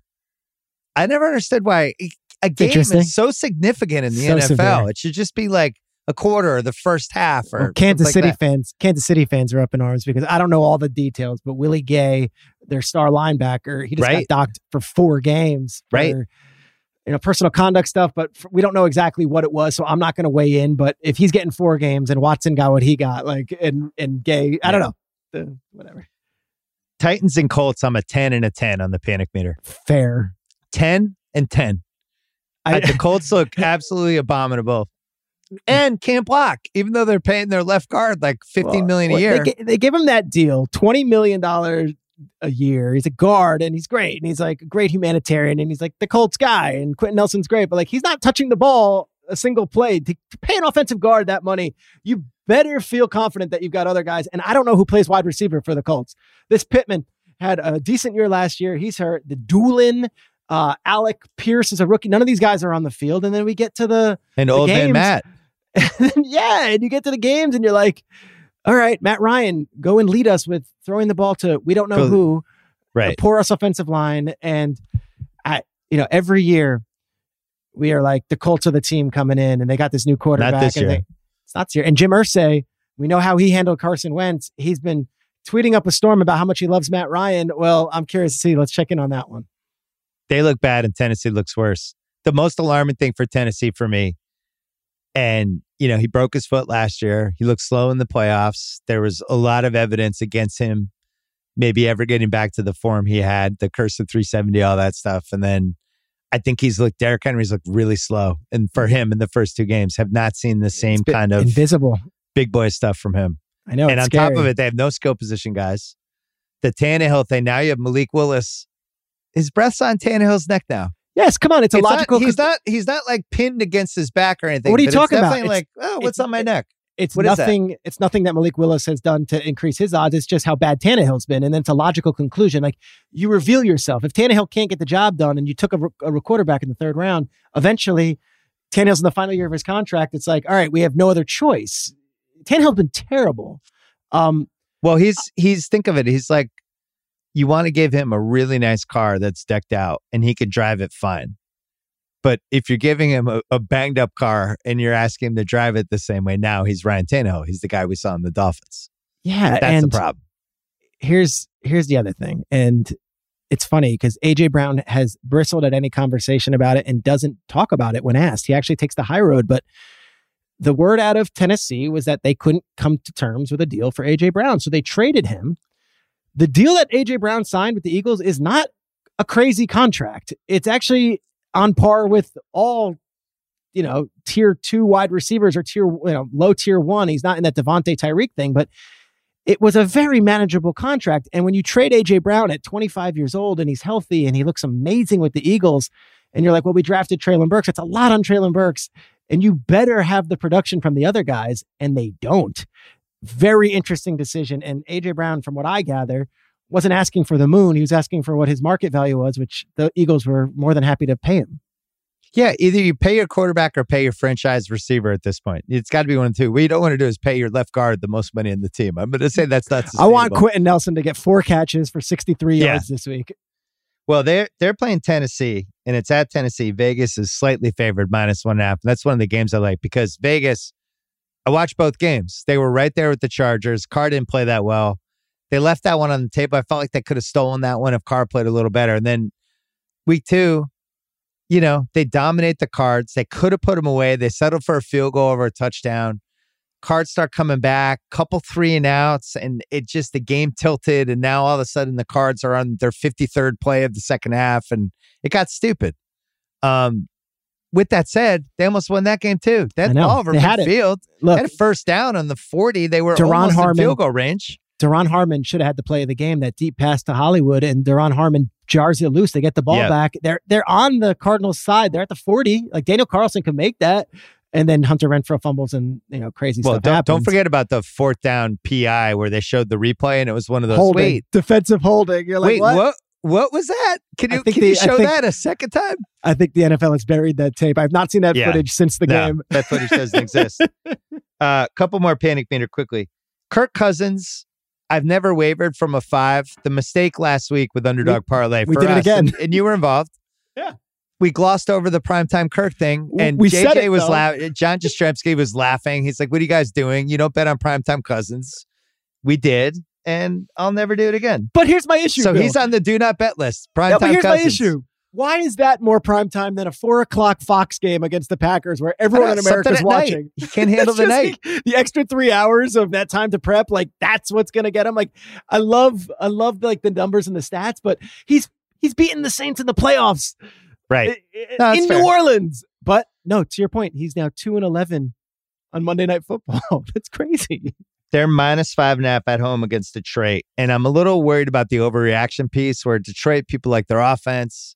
They banged up uh, Washington last week. Minnesota looks terrible coming off of Monday night. Their defense, the coach looked like he was just in a coma. I, I still don't understand what that defense was. Hey, Jalen Hurts, just throw for eight yards every time or run. Um, Detroit's plus 194, and I'm at least sticking them as a underdog parlay candidate. Two to one odds almost. Yeah, that's a maybe. I, that game's interesting. What I don't love about that game is that it's in Minnesota. The first Detroit games were in Detroit and they still yep. had to get their groove and they had that big comeback against the Eagles and then they had to come back against Washington. You're like, all right, Minnesota's a house of horrors um, in Minnesota, maybe for a young team. So I, I would stay away. I like the five and a half a little bit more because I like the teams that have weapons where even if they're down double digits, I feel like they can get the cheap touchdown late. That's why I liked Atlanta last week. I didn't bet on it for million dollar picks, but like that the Detroit could be down 10 with three minutes sure. left and you get the drive going down. Hey, did uh, we all, did we all, did you guys, did you and Sal, I mean, is Amon-Ra St. Brown the new best player in the NFL? Like, what an unbelievable player. And did you see what he said this week? He said that because I think he was the eighth wide receiver taken. He said that oh, he can list all the dudes in front of him. Can do that, sure but during pre-games was looking looking all up and down the sideline for a guy named Dyami Brown who was drafted by Washington before him and he was looking for him seeking him out. He's like I didn't see him. I was looking for him. I wanted to see him. Like I, I have his name over my locker. Like that's the kind of stuff that I'm as a sports nerd I absolutely love. It's like you know the Michael Jordan stuff where LeBron Smith we- like I love yeah. that shit. I want a website where the the people who are just completely aggrieved by where they got drafted it seems like they have a 100% success rate what it's Brady it's it's him Brady uh, was a great one. No, there's DK, been a lot of them. There's DK some good Metcalf, ones in basketball. Draymond Green is a good one. Draymond Green right? can list everybody in his draft that went ahead of him. I love that. Uh, wait, two more, three more panic meters. Rams. I'm at a seven with the Rams. Is nah, that fair? I think I think I think they'll I think they'll take care of business this weekend. so where are you? And one. I'm at a five with the Rams. I didn't like okay. how they played the first two weeks, and the, what scares me is both those games were at home where they should have been, you know, hyped up, good to go. Like, eh, does that team travel? We'll see. I think they'll be okay in Arizona though. The Fields era, I'm at a four, and you could talk me into a five, just because like he, like he doesn't complete passes. It's, no. I always thought that was part of a quarterback's job is to get I don't know is 15 completions in a game a lot 20 and he's at like seven eight a game and that that now that could be a skill position guys or they manage the, yeah. they're playing Packers week two terrible weather week one. I I'm I'm not over a five yet, but it's on my radar. I, I mean, long term, yeah, sure. I, I, he has the season, right? There's like, like we'll see. And and Luke Getsy has been getting crushed as an offensive coordinator. He was the quarterback. It's funny. Rodgers last year was with Hackett as his OC and Getsy as his quarterbacks coach. I think the two most critiqued people in coaching yeah. right now are Hackett as a head coach and Getsy as an offensive coordinator. Um, Jesus, Roger Rodgers was pretty good, maybe. Uh, but it's going to be interesting to see how they that offense develops. You can't have a quarterback completing like four passes in a game. Like you have to throw the ball, and he's got to get better and accurate. But to your point, we knew going in. You know, everyone, all the fantasy guys were Darnell Mooney. I was like, Darnell, uh, sure, but like Darnell yeah. Mooney, obviously, it's hard to just generate offense through Darnell Mooney, and he hasn't gotten any looks because defenses know that's the one guy to ca- to cover on that on the offense. I think the running backs on that team are going to just, that's what they'll do. They're just going to run the ball. But if you're down, I mean, play action. Once you're guys, down 10, it's different. Exactly. They were down 13 or 14 points, and Montgomery and Herbert started going in the second half. And, you know, fantasy wise, it's great, but you don't win football games just running the ball down 14 points. Pitts, I'm at a three, but you could talk me into a zero. Bill. Why doesn't he Zero. get the ball? Drake He's London's right there. great. he's Kyle Pitts. He lines up. It's just like throw to the guy who looks like he's bigger, faster, and stronger than everyone on the other team. He's right there. It's funny. he was serving as a decoy to KhaDarel Hodge on Sunday. right. Feed the beast. Give him the ball. He'll get um, going. I'm a zero on that one. I know he's burned have, a lot of people. Well, he's on three of my fantasy I, teams, so I'm sure. at a four. You're not alone. And then I talked my son into drafting him, and we were driving home from football practice yesterday. He's like, "I'm trading Kyle Pitts." I'm like, "Don't. You don't trade anyone after week two. He's like, "He sucks. He doesn't get the ball. What are you doing, Dad? You suck at this. Why do I listen to you?" He's screaming at me in the car. I I'm love like, that. Can I just drive home? Uh, my last one is Trubisky. I'm at a 13 on Trubisky at a 10. Well, we're recording this on a Thursday afternoon. I'm at a 13 Well, it's going to run well. before the game. I, oh, it is? I, okay. I think this will be his last start today. It'll be Kenny Pickett after. I, I'm, at a 13 as well. I hate being negative um, on He was awful against the he, Patriots. Oh, my Lord. He was awful against the Bengals, too. And I, I just let's see what happens with this Browns game. Browns are favored, obviously, and again, eh, by the time you listen to this on your commute on Friday morning, if you're listening, we'll know already. But I Pickett looked really good in the summer, but Tomlin dug his heels in and was like, Trubisky's our guy. I went on your podcast for the season. I'm like, oh no, no, this is Trubisky's team.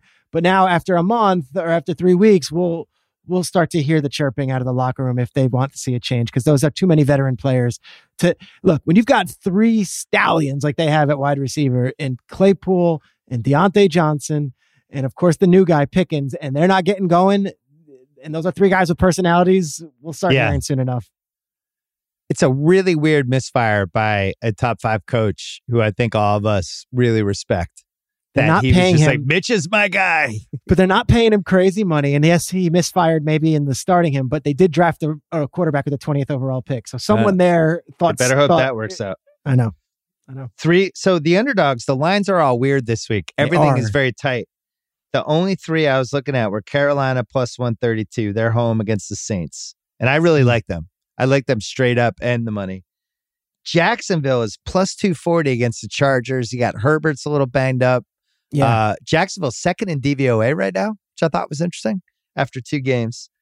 And then the last one is that Detroit we mentioned plus 194. There's also Washington's plus 240 against Philly if you want to go zag against Philly, but I, I gotta say, I don't, I haven't loved the underdog options this year. Remember last year there was, oh my god, we cleaned up two hundreds all over the place. Let me tell you, there's the Falcons are underdogs in Seattle. I kind of like Atlanta. They're underdogs at. See, Seahawks. I have them. I was had them down, but on FanDuel, we're taping this. Are they now early Thursday afternoon? Uh, my time. Yeah, Atlanta's minus one now, so they don't. What? Count. Okay, yeah. start of the week they were a favorite. Yeah. Um, I don't so, feel yeah, passionately. Have we ever done just a a, a, pass on the? Or we probably got to pick two teams here. well, I was thinking if if we did uh if we did the Carolina plus 132 with the Lions plus five and a half. We never kind of cheated and just grabbed the spread or Jags plus seven. And we took a we took a straight up thing. So Carolina straight up money line. Carolina wins, Right. So then we and we pair it Carolina's with plus 132. Okay. And then you do the you do like a Jags plus seven or you do uh, a Lions plus five and a half with that. How about because I feel like we're cheating the underdog parlay by not going to straight upset picks. Why but it, we? listen, they didn't give us enough choices. why they? Why don't we do? Why don't we do the straight up Carolina, and then we also include in the parlay both of those teams covering to make it a little bit more difficult. A three team. You heard me. So Raheem the Dream Palmer would not like this. Is that a cardinal sin? Well, that's don't- you're basically like, no, it's Just- just hard. Just giving money away. Which tell me which one you like more between Detroit and Jags. I like the Jags more than Detroit. Yeah, I think I do too. So we could do. I mean, I could I could flip that line to seven and a half too. Does that make it a little more exciting for you? Yes. Do a little Jags. And the only reason I say that is because I don't know if Herbert can throw a football anymore. That was crazy last Thursday, and I want to see it before I believe it. Everyone says he's he's fine, and if it's Chase Daniel, maybe it is. I don't know, but uh, Herbert looked really, really hurt, and I thought he was really, really commendable uh, for playing through that. But I don't know. Trevor Lawrence looks pretty good. I think the Jags can hang with them. Carolina money line, Jags plus seven and a half is minus one thirty six. You put those together, 302, three to one odds. I What do you love it. think? I love that. All right, we'll do that. All right, great. And we both like the Falcons as well. Um, all right, plug some stuff. Yeah, uh, Good Morning Football every morning, seven to ten Eastern. Uh, NFL Network. We're really in a groove. We're actually going to London next week, which will lead to some hilarity leading up to that Viking Saints game. And then I'm on Fox NFL Kickoff every single Sunday, uh, eleven to twelve Eastern. We got Sean Payton in studio this year. He's like good. He's very good, and he's telling stories, and he's got a little salt to him. Uh, I think it's a really good pregame show, and I know how critical you and Sal are of pregame shows. Yeah, we don't like them, but I I, I enjoy when you're on though. It's fun to see you. I All right, appreciate you saying that. good to see you, Shrakes. You're the man, dude. This episode is brought to you by SimpliSafe Spring. On the way, warmer temperatures, more time outside, more time away from your home. Do yourself a favor. Make sure you're doing what you can to protect your place and get a SimpliSafe home security system. Comprehensive protection for your whole home. A great way to keep you and your loved ones safe. What if you're going out for Easter for six hours? You don't think the burglars are going to figure that out? That y'all y'all packed up your car at like 11:30 on Easter and you drove off somewhere? Yeah, all they need is an hour. I'm not the only one singing SimpliSafe's praises. SimpliSafe, named Best Home Security System in 2024 by U.S. News and World Report, recognized for the best customer service and home security by Newsweek. Protect your home today. I use SimpliSafe and love it. My listeners get a special 20% off any new SimpliSafe system when they sign up for Fast Protect monitoring. Just visit simplisafe.com slash BS. Don't wait. That is simplisafe.com slash BS. This episode is brought to you by Burger King, which has the greatest commercial song I think I've ever heard. The ultimate hunger hack has arrived, my friends. BK's Royal Crispy Wraps. Choose from four bold flavors classic, spicy, honey mustard, and the new, drumroll please, fiery buffalo. Oh, yeah. I'm getting that one. They're only, only just $2.99 each because at BK, have it your way. You rule. Try Royal Crispy Wraps at Burger King, $2.99 each. Price and participation vary. U.S. only. All right, the Poison Ivy King is here. Benjamin Solak from The Ringer. Um, I thought you were going to have an eye patch. I was so excited. I wanted to wear one for the show this week uh, for our, our YouTube show, but they told me that it wasn't professional, which, you know, I'm not So professional, period. So you're in the backyard and you Yeah. know it's poison ivy? Like, can you walk us through this? Because I always thought you were one of like our smartest people at the ringer, Listen, but now you have poison ivy on your eye and I, don't know what to think. Here's the issue is I I had like new homeowner gumption where I like we just bought this house. Okay, there's poison ivy in the backyard. And I was like, all right, time to roll up my sleeves and do the house chores and be an adult and handle my property. And I, you know, I, I thought I took all of the necessary precautions. I generally didn't get it that bad. It's just I got it on my face. So at this point, uh, I needed to uh, to kind of swallow the pill and acknowledge the fact that I, as a as a Gen Zer, don't have life skills and need to begin calling professionals to do things for me. I had a, a sewage pipe bursting with you getting poison ivy was plus 450 on FanDuel. I had a little, I didn't have a lot on it. I currently don't have bit. hot water because our water heater started leaking. So we're just out here doing the homeowner thing, baby. It's a lot of fun. So if you go on the ringer.com, you can read uh, all the stuff you wrote about Denver and how horrified you were about uh, NetHack at PI. And then you also in your video, so I don't want to rehash all the Denver stuff. You do have a Bengals piece coming. Mhm. Schrager and I talked about the Bengals a little bit, and I am in the on the panic meter. I'm I'm probably about a four. I don't like the own two start, obviously. I'm not ready to go crazy about the offensive line yet, just because of the two guys they went against. That there's nobody else in the league like Parsons and Watt. What did you see from the games other than rustiness from Burrow, the inability to block those two guys? What else worried you? Yeah, so you you you talk about those two guys and appropriately so, but we often say like sacks are a quarterback stat, and even to that degree, pressure can oftentimes be a quarterback stat. The the way Burrow is behaving behind his line is really worrisome. Uh, we saw this a lot with Russell Wilson across the course of his career in Seattle, where the better Russ thought his line was, the more likely he was to hang onto the football in the pocket, the more likely he was to wait around in the pocket for an extra beat, to let a route develop down the field and see if he can get an explosive play. When he thought his line was bad, that's when he would get rid of the ball quickly. That's when he would avoid pressure by distributing, by getting outside of the pocket fast. And you're seeing that with Burrow. Their line definitely got better. They added new players, the players are improved. But Burrow now, in 2021, you'd see him. I have Ja'Marr Chase. I have single coverage. Balls out right now. You see him drop back. You see him look to chase. Then you see him take a beat. And it's odd to see him take that beat. That's not how he played last season. And a lot of that, I think, is because he thinks he's going to have better protection than he really does. Jonah Williams was losing to Alex Highsmith in that in that, that first game that they played against the Steelers. Dorance Armstrong is beating the interior guys in, in the week two game against the Cowboys. Like they're losing across the board, but Mm. Burrow was solving these problems for them last year. And this year he's not behaving the same way. On dropbacks of longer than two seconds, Burrow is zero touchdowns to three interceptions. He's leading the leagues in sacks taken. Anytime he chooses to hold onto the football, bad things are happening. So Cincinnati has to find a way to become quick distribution again, and it's incumbent on the quarterback to change his play style. They are minus six at the Jets. The Jets should have lost by seven, and Nick Chubb doesn't go down, and then the, the world changes. And now Jets people are excited six and about a the half. Jets. Never in doubt, baby. We're chilling. uh, when you look at the Bengals, though, that Steelers tie looks worse after what we saw from the Steelers from week two. And we're taping this before the Browns game tonight, but the Steelers offense is just so inept that it's kind of unbelievable the Bengals didn't beat them.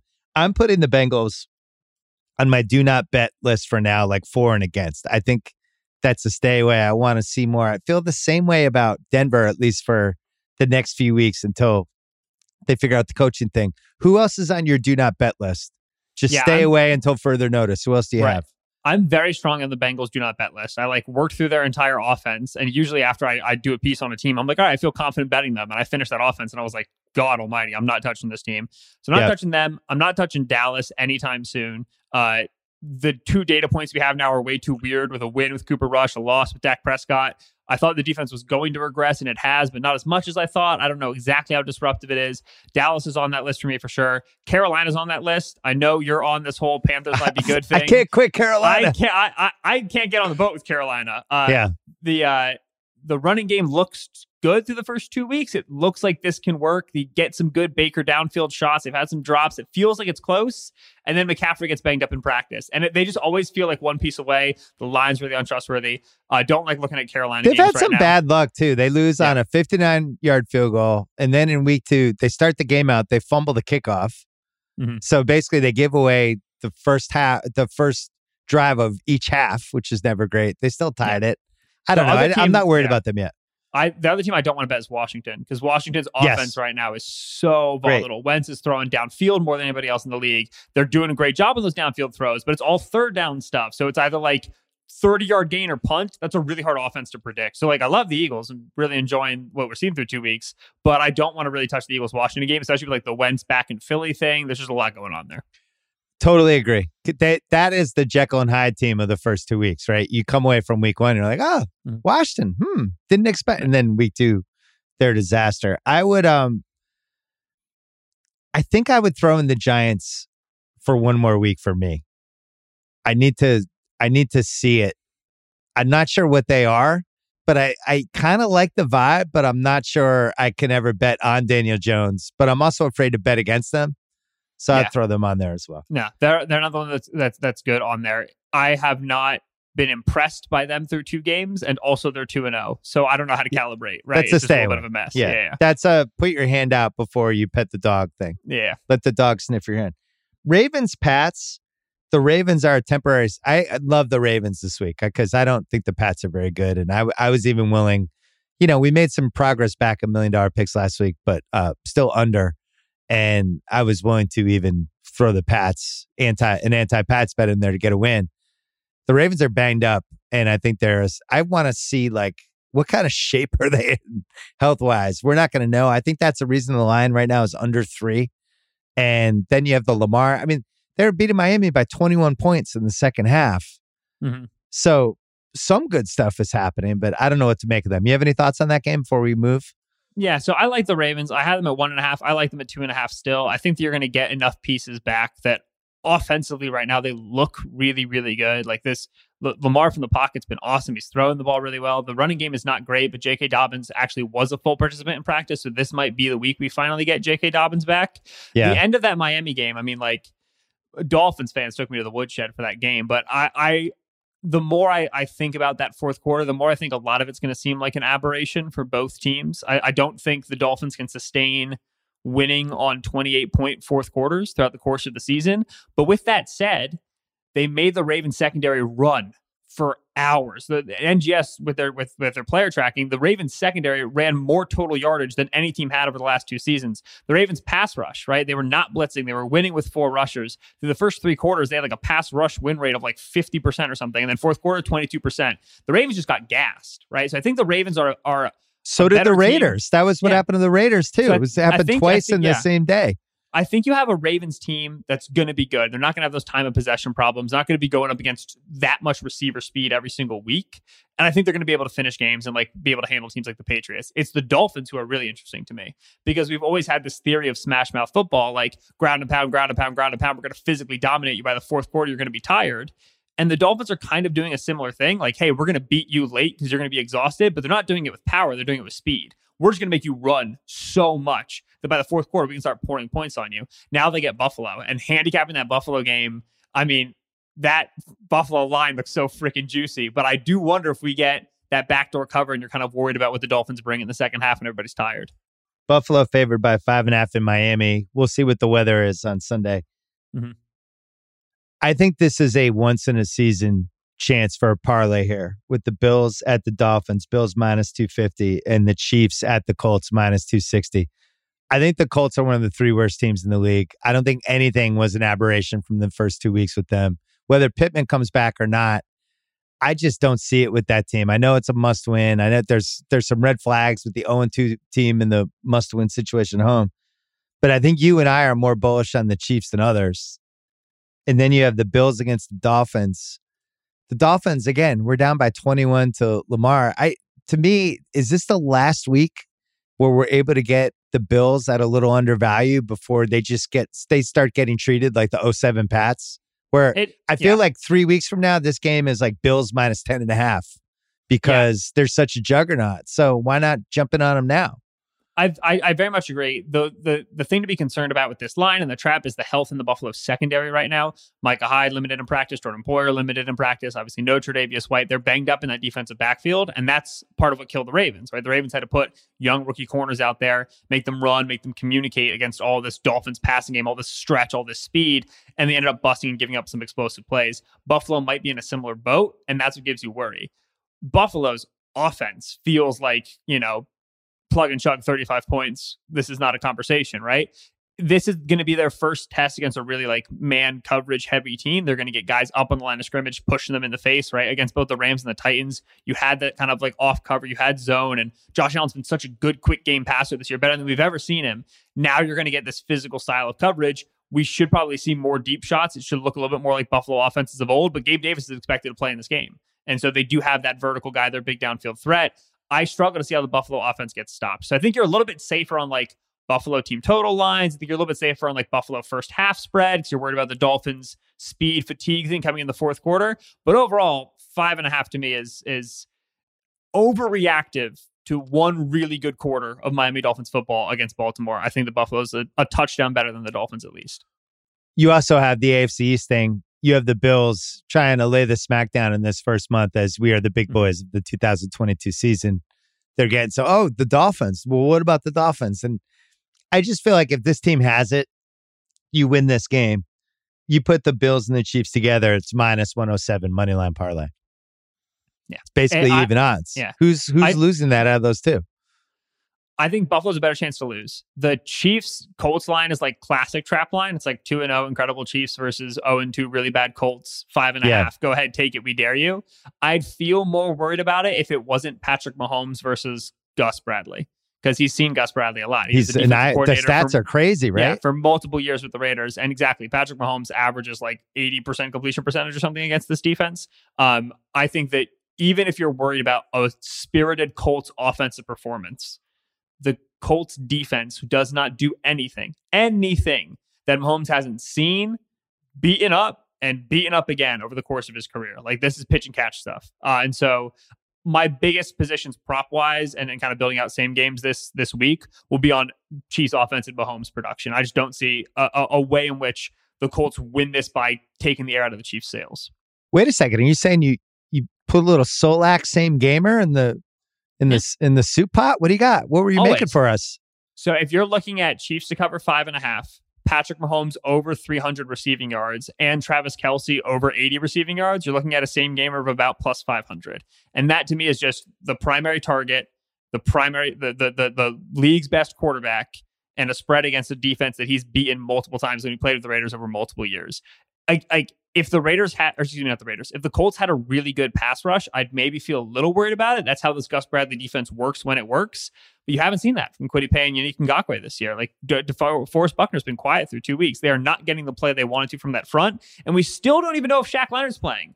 This, Yeah. they, they, they, they had they built this thing around a cornerstone in Shaq Leonard. We do not know if he's going to be available for Week Three. There's just way too much doubt in the Colts defense that I struggle to see how we don't get there with Mahomes and Kelce props, and then fold in your money lines, fold in your spreads, fold in your team totals, and juice the stats up. Five to one odds. Could you? We were not able to bet this, but would you bet on the Colts fans booing during the second half? Would you throw that in if there were odds on that? Yes, I think so. Especially, I think that's the likely outcome this Yeah. week: is the Colts Right. Colts getting killed and the fans booing by the third quarter. if if if the Colts go another week without making Jonathan Taylor the true featured part of this offense, I don't know what's going to make them. Like they they start they, they come out with a scripted drive last week with three Nyheim Hines targets, and Yeah. then he plays like eleven more snaps. Nyheim Hines is a fine little player. He's a good guy to have in your building, good returner. Jonathan Taylor Yeah. perhaps the least, but let's get the ball in his hands from drive one. Let's stay on a neutral script. Let's establish the run. Let's get him involved in the passing game. It's not like his hands don't work. Like, okay, Nyheim Hines, good receiving back. Jonathan Taylor with the ball in his hands with blockers. This is so much easier than they're making it out to be. So if I'm a Colts fan, I'm I'm not feeling great about beating the Chiefs. But if we go another week where Taylor is not getting used on the altar of Desmond Patton and Mo Alie-Cox, I have a problem with somebody. It's too early to pay too much attention to DVOA, but it is interesting that Indy was 31 and Tennessee was 32. I would have, I would have guessed they were in the bottom four. When do you, when do you, Jaguars, AFC South odds, baby. I'm loving the- them. Feels good. and the Jags were too. The Jags were 13 to one heading into week two last week. Mhm. So Yeah. they, speaking of Tennessee, Vegas is one of the ones I like. Vegas minus one Yeah. and a half at Tennessee. I just think Tennessee is bad. I don't think that Bills thing, even though that's the worst possible team for them to play, I, I just don't see it. I, I see the Tennessee season getting worse, not better. And then Vegas could easily be 2 0. We covered that with Shrigs on the top. You see any red flags in Vegas before I Uh, proceed so- with that one? I think uh, like you have the Hunter Renfrow injury, right? They don't have Tre'von Moehrig. Like they're dealing with some banged up stuff, but in general, I think that their issues are so easily correctable on the offensive side of the ball. All right, two catches for Davante Adams. Maybe we don't do that again and we score more points. Like that to me feels about as easy as it gets. They're a super pass happy team too, and if there is no Renfrow, I think you're going to see a big Adams game. I'm not sure the Titans have a corner that can respond to that. The Tennessee, the Tennessee thing, man, I was I was flabbergasted to see that line open as close as it did. I know it's at home. I know Vrabel's historically won tough games. They're good at, at home against the spread. They're good in low, low, low spreads. Like this is a Vrabel spot. But the pillars of this team, talking about cornerstones, We built Yeah. around AJ Brown and we built around Derrick Henry and we built around Harold Landry and Taylor Lewan. And none of these guys are playing. Like, I mean, Henry is, but is a shell of himself. The offensive Yeah. line has been decimated. Uh, Landry goes down now. Bud Dupree's down with injury. Like the, the, this team is Kevin Byard in terms of the guys they they built the run around the last few years. There's one, maybe two of them left that are healthy and playing well. We had we saw Malik Willis in the third quarter. This is a this is a team in transition. They do not, I, I think, at this time deserve respect up against like playoff caliber teams like the Raiders. I think it's a great Raiders get back spot. Bad off season for them, and I still don't totally understand the AJ Brown decision, the whole thing. I totally Jack- understand it. As an Eagles fan, I see the vision so clearly. Great call. yeah, you love you trade. love that as an Eagles yeah, fan. beautiful, oh, genius. One of the one of the underdog parlays because there's barely any underdogs this week for that Mm-hmm. we would actually want to bet on. One of the underdog parlays we were thinking was Carolina money line plus 132 with Jags bump to seven and a half against the charge, which Chargers, which is minus 132. and You put those two together, three to one. I think that Jags line's too high. And I, I might be a little too bullish on the Jags. They're coming off a pretty easy win against the Colts, but I thought they looked pretty good in week one and they should have won. And Wentz just hit two crazy throws that a week Yes. later he would just throw the other team. I think there's something here with the Jags. DVOA thinks so. What do you think? Love it. And and and it's bad. This is this is a guilty pleasure of mine. I don't want you taking me here, but I had Jags AFC South before the season. I had Trevor Lawrence MVP before the season. For me, it was all like the the difference between Urban Meyer and Doug Pederson is like too much for us to even understand how big of an ad that is. And you see that in terms of they're just running professional stuff. They're running smart stuff. They're so much cleaner of an operation. They should have won that Washington game. They should be 2 0. But here you go against the Chargers team where the Chargers have the talent that they should be able to beat a team like the Jaguars cleanly. But we have seen enough times over the last two years, Brandon Staley and Joe Lombardi, that they don't do that. They they have a quarterback that should let them just step on a throat for four quarters, and they won't do it. Now you're going to put a line that's a little bit banged up. Matt Feiler had a rough game. Right tackle's been a turnstile against a good Jaguars defensive line. This is this is a, a unit that is causing disruption. They're creating havoc. You're not going to push the ball down the field. You're going to get yourself into a one score game with a Jaguars offense that can run the football, can throw the football, beat you in a variety of ways. Like this reads like a one score game to me all the way through because the Chargers simply won't be explosive. They choose not to be. So I, I like the Jaguars at, Keenan Allen- spot. Yeah. Keenan Allen not 100% healthy. I think he's going to play, but he missed last week. And even then, like Keenan is a four six player, right? Like he's good for them in their underneath intermediate stuff. He doesn't really add the dimension of depth of verticality to the offense that they need. The this like it reads one score, it reads Jags staying within seven. I like that that look a lot. And I brought it up on our- the the week one show. Books still don't know how to price price Christian Kirk, man. He he's the feature receiver of this offense. The yardage totals at like 60 and a half. The t- score a touchdown is like plus 120. It's too low. You just got to keep taking it until they make you stop. And I've watched a fair share of the Jags first two weeks. A little chip on his shoulder with Christian Kirk. I think he heard. Absolutely. I think he heard some of the chatter that he might have been overpaid. So do you like the plus seven and a half or the plus seven, or do you like the money line or, or both? The money line is fun to sprinkle. I do think plus seven and a half is, is, is a lot better. I think this is a one score game. And if you're one score late, I do still take Herbert over Lawrence in kind of that position. Think Yeah. the, the, the, uh, the, the Chargers defense as well.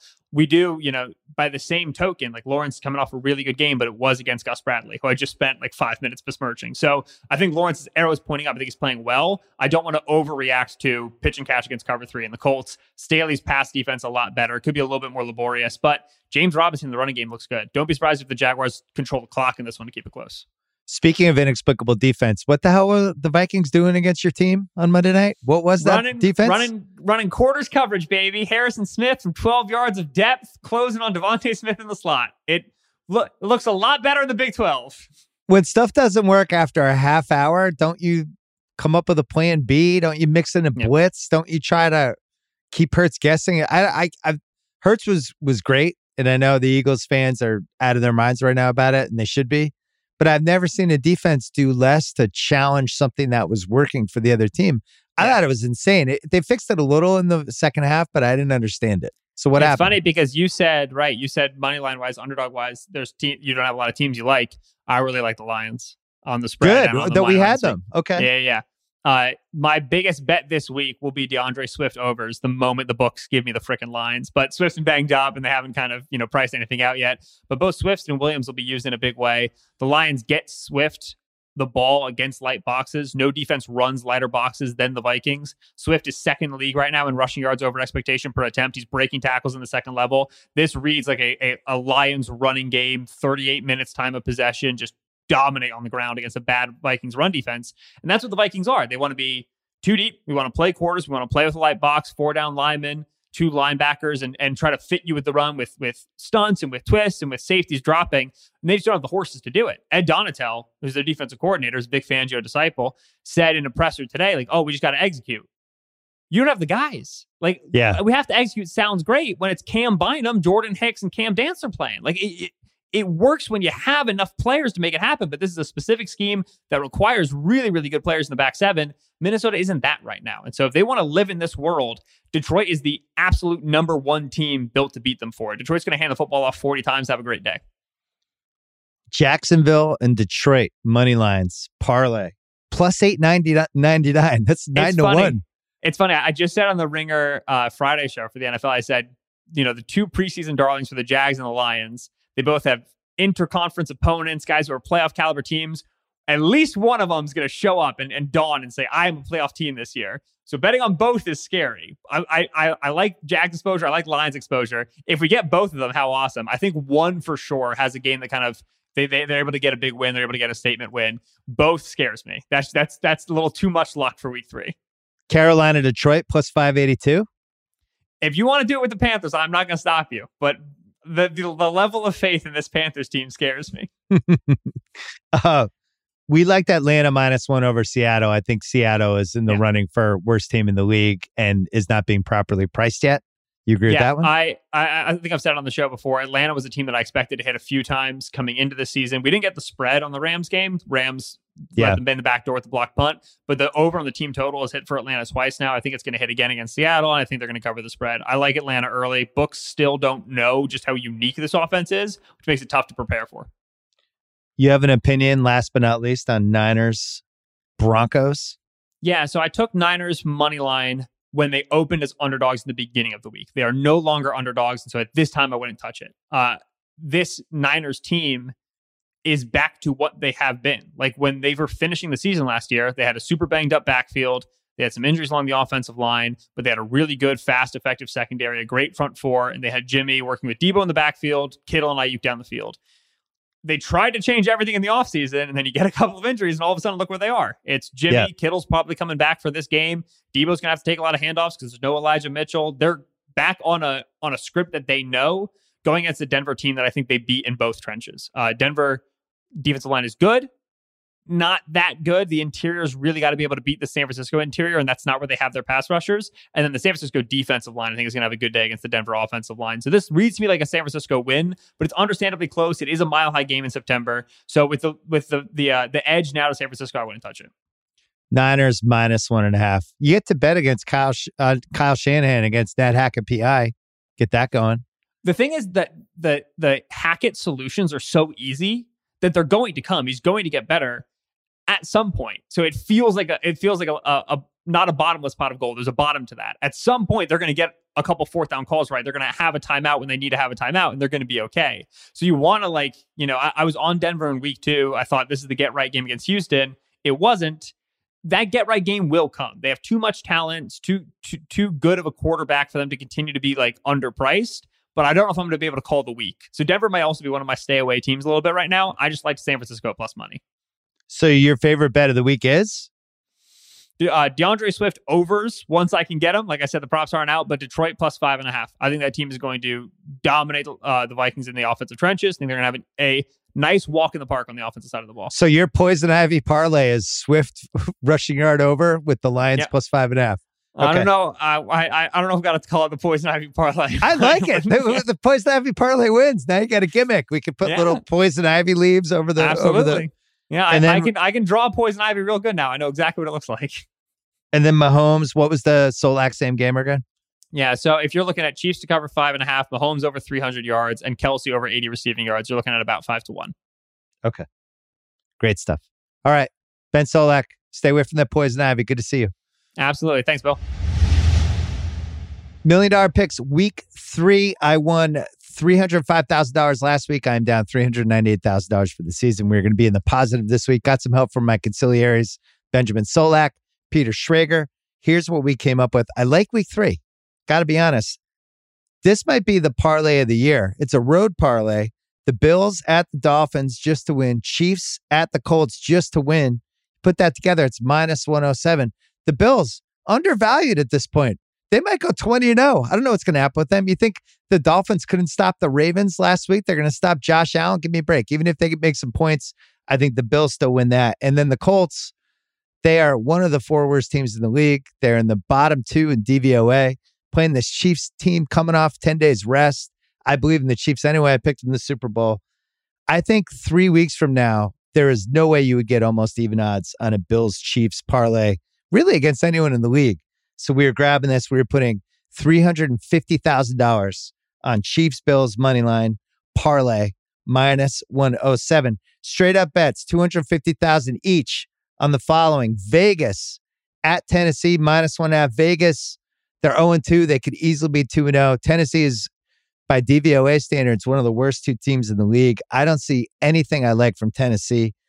I like Vegas for a little bounce back. Shake that little Kyler Murray stink off you and take it. So we got them. We have Atlanta is minus one at Seattle. Man, like a lot of the road teams this week, but home field doesn't really matter unless you're playing Philly or Kansas City or uh, maybe Minnesota, a couple places. But Atlanta minus one against Seattle, a Seattle team that played one good half in week one, barely held on, shouldn't have beaten Denver, and they did in, in the end of week one. Then week two, they should have been shut out against the Rams. Special teams was the only touchdown they had.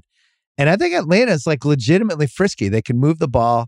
I think they can come from behind, and I think they're going to lay it on Seattle. So Atlanta minus one, we're taking them. And then last but not least, another road team. It's the week of the road team. San Francisco. We're going against Nate Hackett PI. I put them on my do not bet list. I've changed my mind riding Jimmy G. I just think San Francisco's a better team. I think this line should be three. San Francisco at Denver. It's only minus one and a half. Grabbing it. I think the Niners, I like them to at, to win the NFC at 17 to 1. I think that's the best value as well. So grabbing those three. And then last but not least, 100,000 each on Detroit plus five and a half against the Vikings, a, a game they could win outright, especially if they can run the ball. Ben Solak uh, laid out the D'Andre Swift case earlier. Jacksonville plus seven at the Chargers in LA. Chargers don't have a home field advantage. Jags second in DVOA. Trevor Lawrence, things coming together. This could be what I, I feel like this is uh whoever has the ball last game. And then finally, Carolina.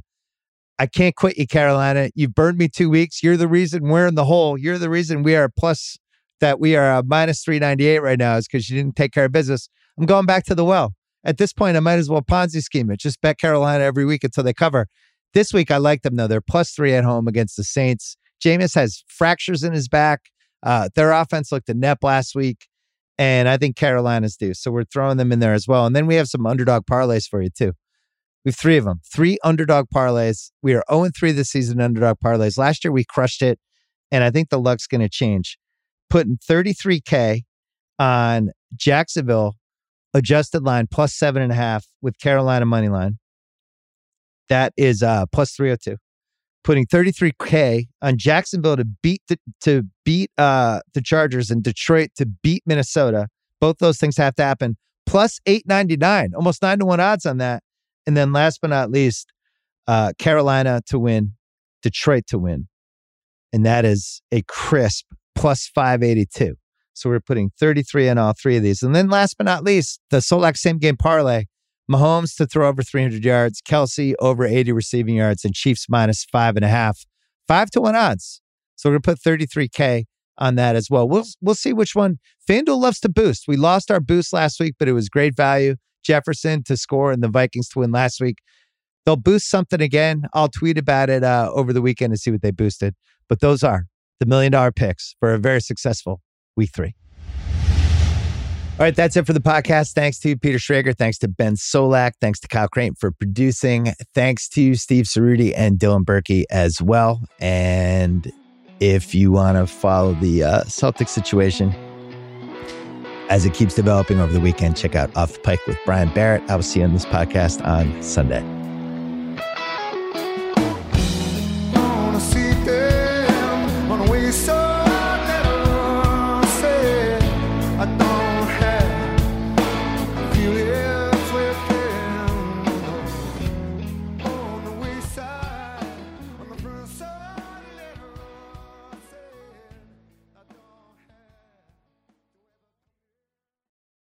This episode is brought to you by Lululemon. Guys, if you're ready for a new pair of pants, try one of Lululemon's ABC pants. They're made to make you look and feel good. And there's lots of different styles to choose from. My favorite, because I walk around LA every day, I like the joggers. I'm not jogging, I'm just walking fast. But if you're working out, I would try them out. And if you want something a little sleek, maybe business like, maybe try the ABC Slim Fit trouser. But I am a joggers guy. I just, once COVID happened, I was just like, I'm, I want to wear jogging pants and joggers and all kinds of soft pants as much as I possibly can, especially when I'm working out. Ultra comfortable and versatile. ABC pants are really in a league of their own. Buy a pair right now at lululemon.com.